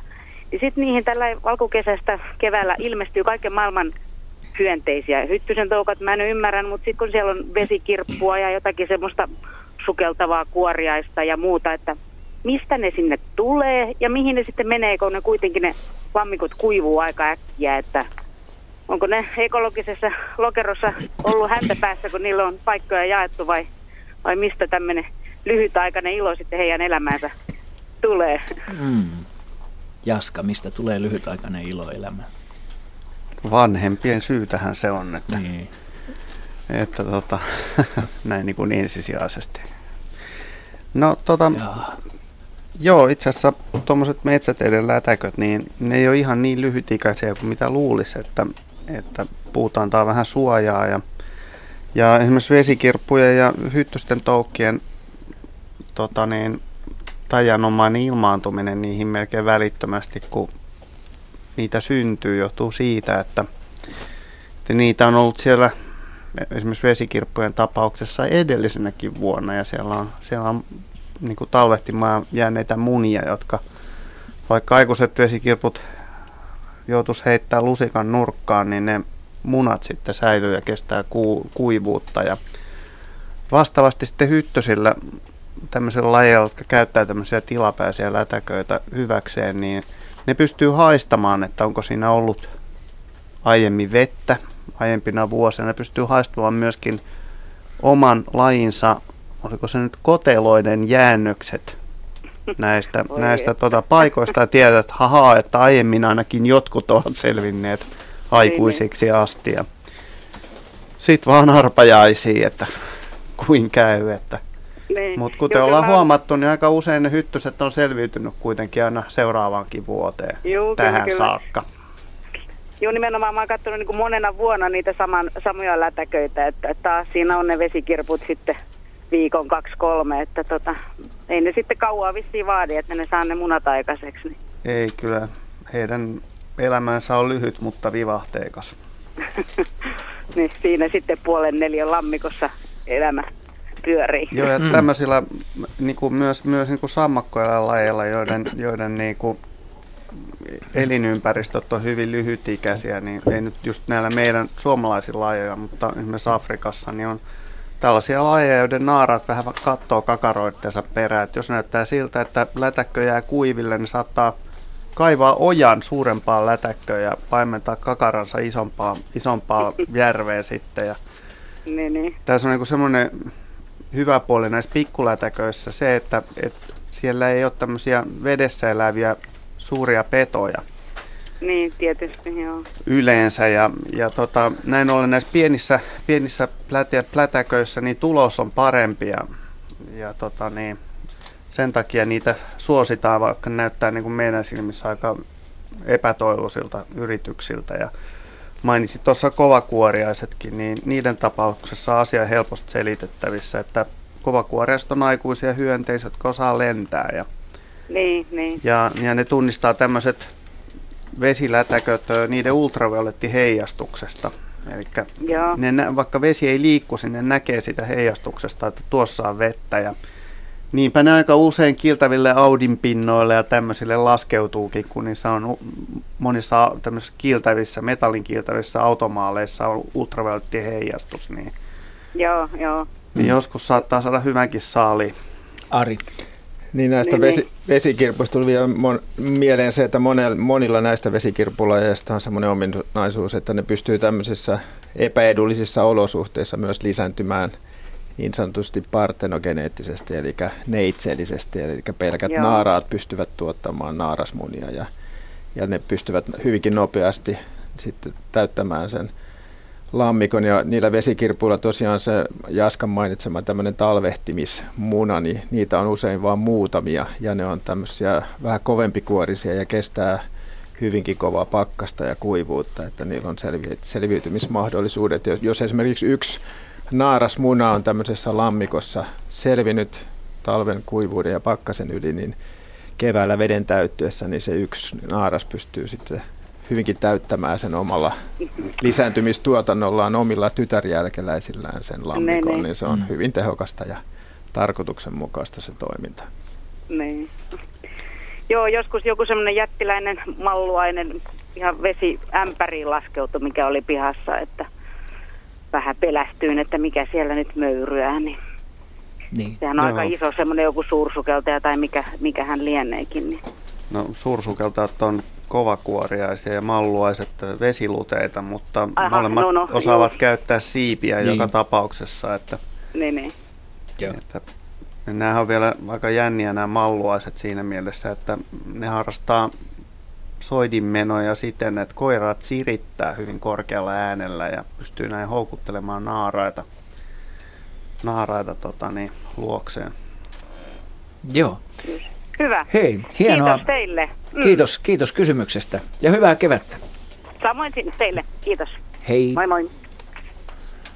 Ja runsas 20 minuuttia on lähetystä jäljellä ja rohkeasti vaan mennään eteenpäin ja otetaan seuraava soittaja mukaan. Markku Liedes soittaa Taivalkoskelta. Tervetuloa mukaan lähetykseen. No terve. Minä kysyin semmoista, että mikä se sieniin tekee sen madon? Jaa. Niin, ja sitten seuraava kysymys tietenkin, että milloin että semmoisen ohjelman osaa sienistä ja yrteistä suoraan televisiossa opetettaisiin meille kaikille muillekin. Joo. Okei, lähdetään tätä ensimmäistä kysymystä, sienet ja madot, pohtimaan. Niin, mikä se teki sen madon? Hänen vanhempansa, tässä tapauksessa erityisesti naaraat. Parittelun jälkeen sienisääski naaraat etsii maastosta sopivan hajuaistinsa perusteella sopivan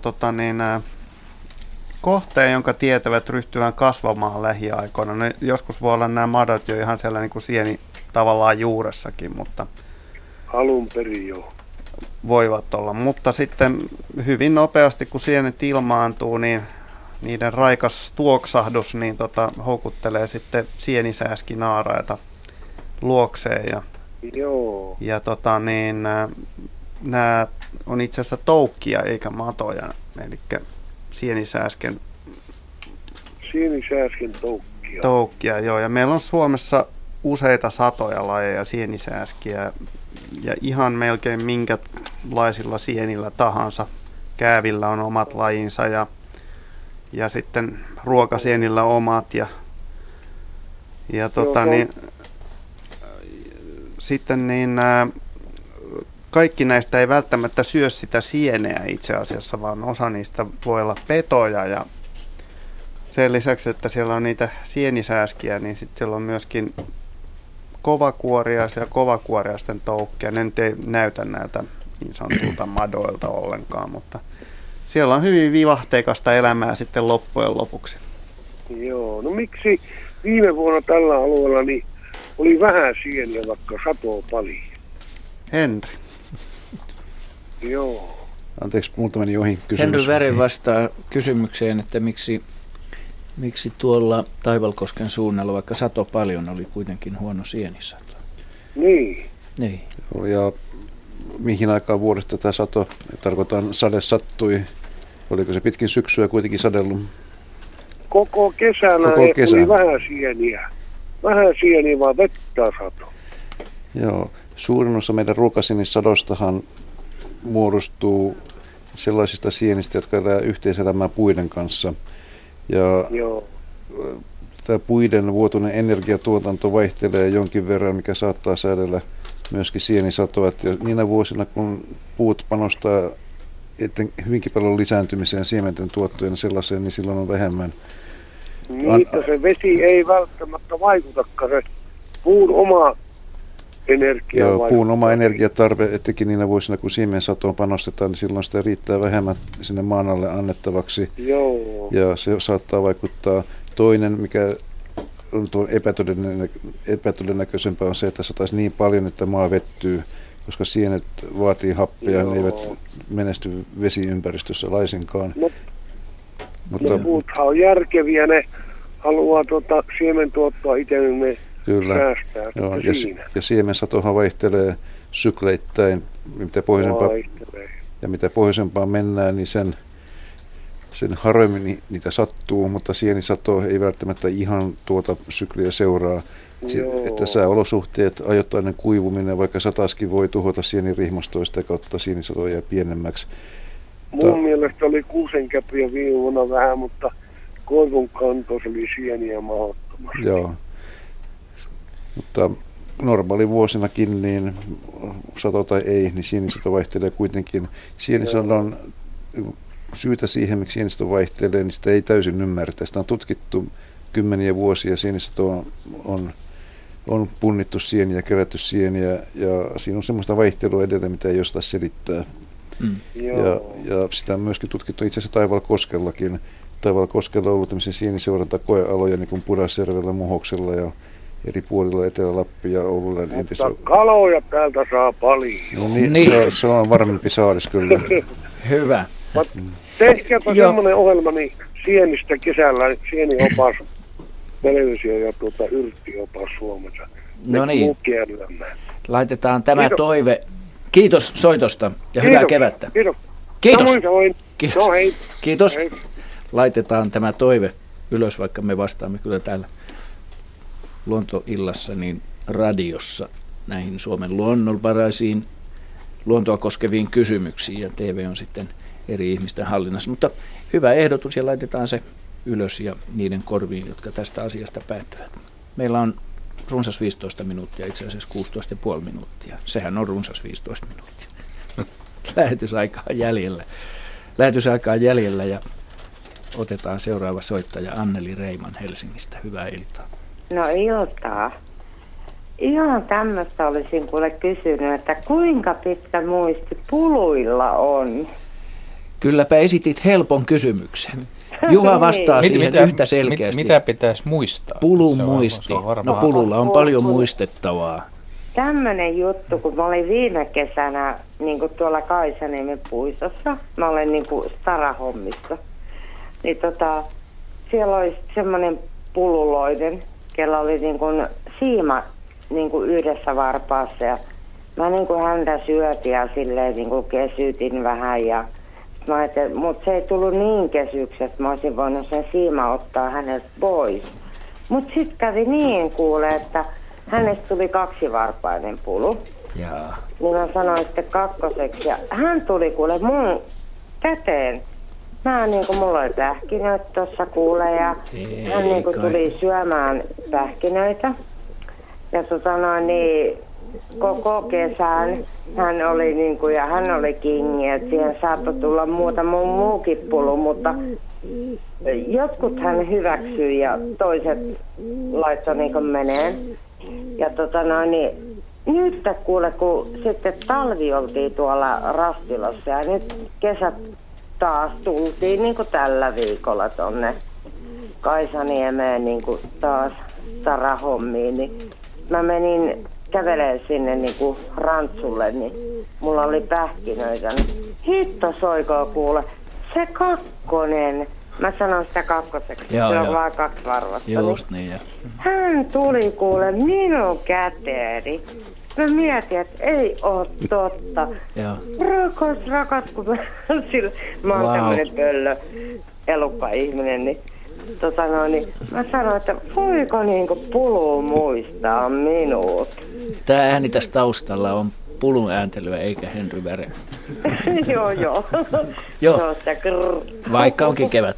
Okei, niin. Niin voiko hän muistaa minut niin kuin oikeesti? Joo. Kyllä se voi. Mä voin vastata. Kukaan muu puluista ei tullut mun käteen, mutta hän tuli kuulla. Niin. Tämä on niin hyvä tarina, että pakkohan tässä on vastata, että kyllä se pulu voi muistaa. Ainakin vuoden verran. Niin, ja kauanko pulut muuten elää? Jaa, riippuu tietysti nyt vähän pulusta ja ympäristöstä, mutta... No, tämä on Kaisaniemestä. Paljonkohan pulut muuten elää, helsinkiläiset pulut? Mitäs varmaan... No hei, luokitaan. Mä veikkaan, että kyllä nyt varmaan 10 vuotta elää. No. Ja... Ainakin. No, voi olla pidempi ikäisiä. Yhdyn Jaskan veikkaukseen. Pulu on meidän nykyään, se pulukanta rupeaa olemaan aika heikko. Jos joku pieni kampanja pitäisi tehdä, niin helsinkiläiset vois vähän suojella näitä kesykyyhkyjä ja suhtautua niihin suopeammin. Että monilla kaupunkialueilla niin laji on suorastaan harvalukuinen ja harvinainen. Johtuu, että ei varmaan tee pesimäpaikkoja tarpeeksi. Tähän voisi kehitellä sellaista vastausta, että jos ajatellaan, että minkälaisen elinympäristön laji kalliokyyhky, eli mikä me nyt puluna tunnetaan, niin on luontaisesti ollut. Eli tämmöisten vuoristoalueiden ja kalliomaastojen laji ympäri vuoden. Ja niin tämän tyyppisessä ilmastossa, niin varsinkin nämä talvisin, niin on hyvin tärkeää tietää, että missä tietynlaiset niin kuin ravinnonhakupaikat löytyy. Ja jos lintuja yleensäkin ottaen... Tiedätkö, hän soitti niin kuin mulle, hän ei ole enää siellä duunissa, niin hän soitti niin kuin mulle, että no mitäs nyt kun siirryitte Kaisaniemeen. Mä sanoin, että et usko, että se kakkonen, mä sanon sitä, kun sillä on 2 varvasta, niin mä sanon, kakkonen kuule tuli mun käteen. Sä olet, ei ole totta, elääksä vielä. Mä sanoin, todellakin elää, että tunnisti niin kuin minut. Niin mä ajattelin, että onko siinä se, niin kuin, että tiedätkö, kun mä uskon siihen, tai tiedän, sehän on todistettu, että on tää niin kuin aura.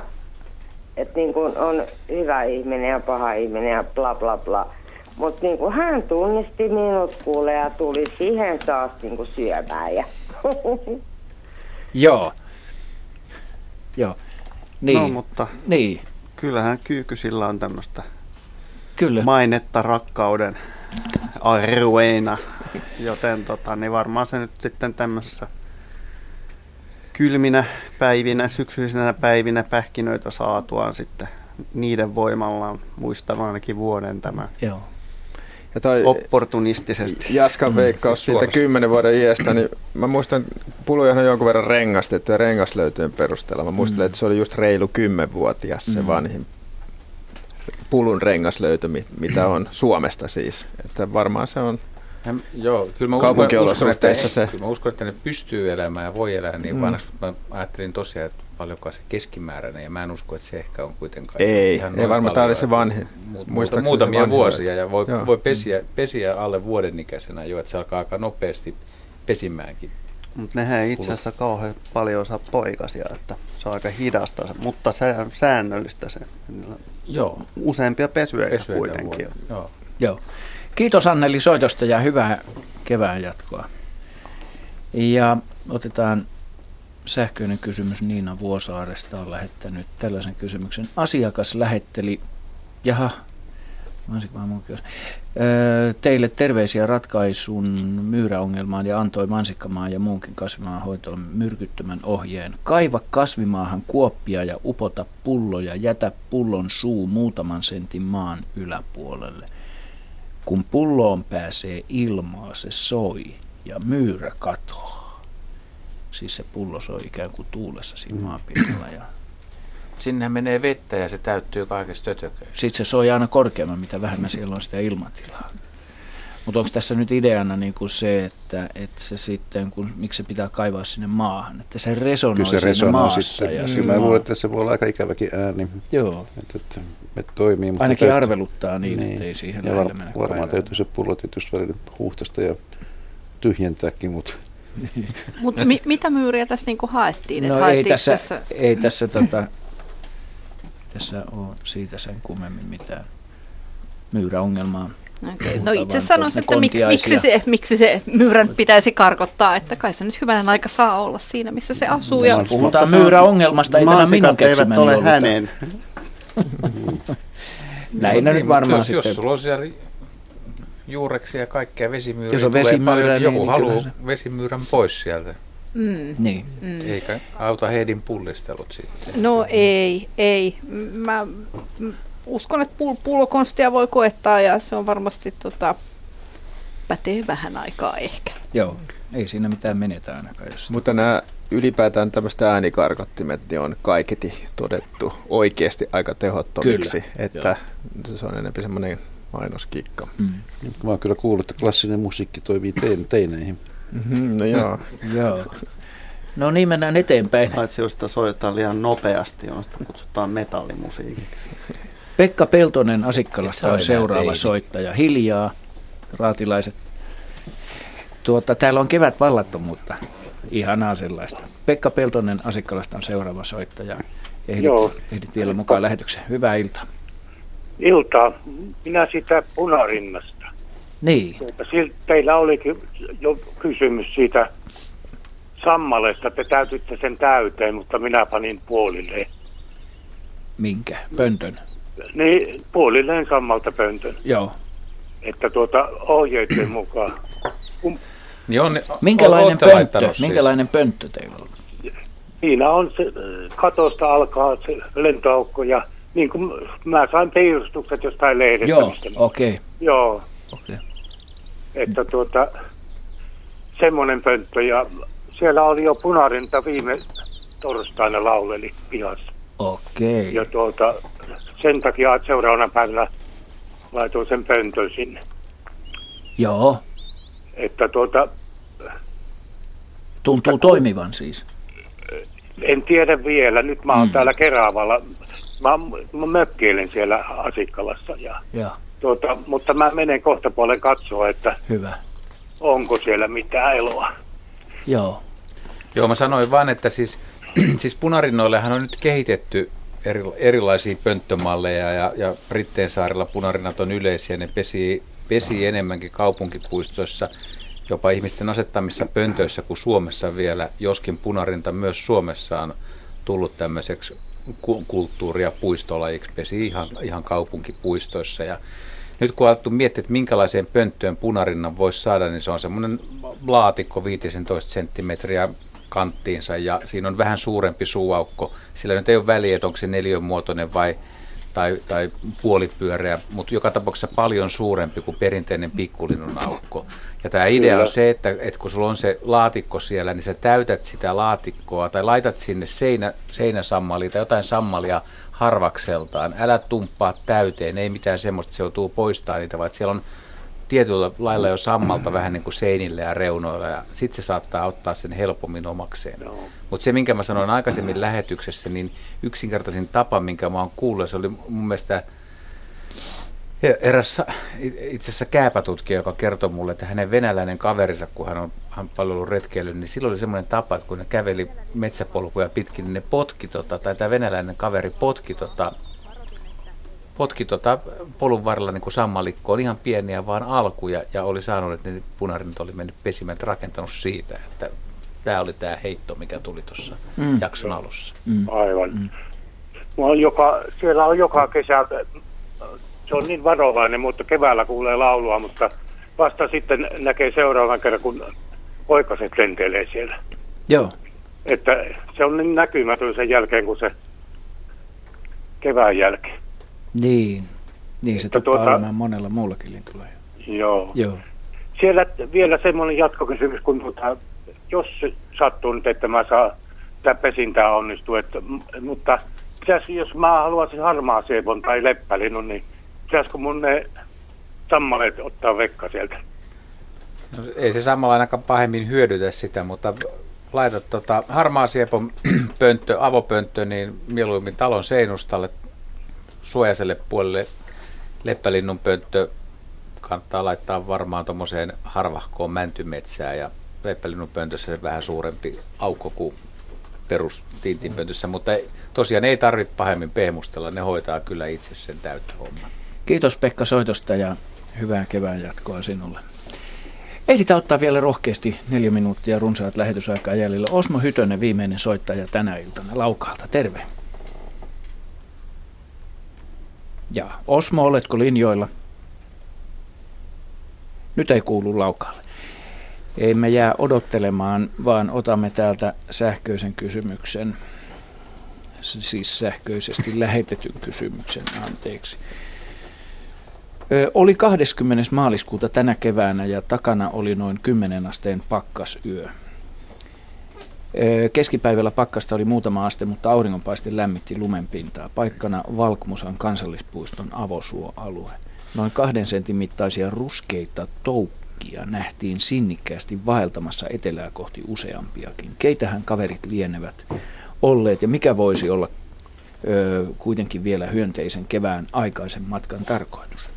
Pari senttiä, tässä ei mainita, onko ne karvaisia? Joo, ne on ruostesiivän toukkia, että... Eli nykyisin yökkösiin luettavia entisiä tai nykyisenkin siilikkäitä.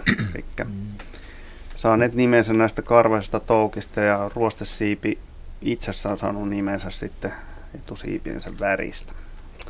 Ja nämä ruostesiimen toukat on hyvin tyypillisesti ensimmäisiä perhostoukkia, jotka lähtee niin jopa jo talvella, mutta nyt varsinkin ja silloin kun vielä hanget on, ne lähtee jostain puiden runkojen tyvillä olevista jo niin kuin sulaneista kohdista liikenteeseen ja hölkkää sitten pitkin jää ja lumikenttiä ympäriinsä. Ja mihin ne menee?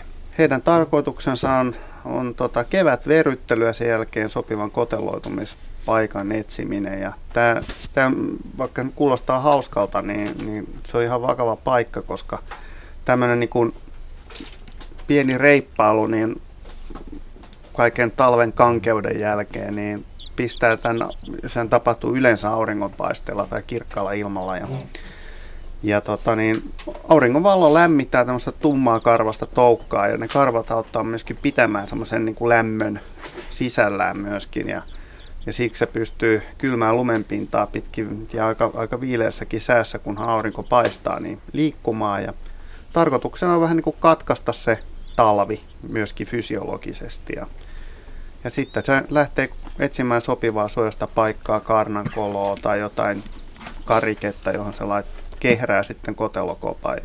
Tuohan se aika hämmästyttävä näky siihen aikaan, niin kun on paljon lunta ja toukka on hangella. Niin joo, sitä helposti luulisi, että niitä joutuisi paljonkin lintujen suuhun, mutta toisaalta noin karvaset... Siihen aikaan ei ole sitten taas niitä lintuja. Käki ei ole vielä ihan parhaassa vauhdissa niillä keleillä kuitenkaan, että ne saa aika rauhassa mennä kyllä.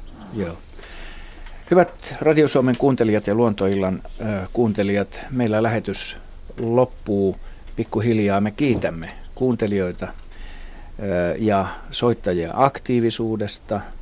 Ja raatilaisten puolesta toivotamme teille erittäin valoisaa ja lämmintä kevään jatkoa. Me näemme seuraavan kerran tai kuulemme toisiamme keskiviikkona 11. toukokuuta, silloin kello 18 ja 20 välillä jälleen. Hyvää kevättä.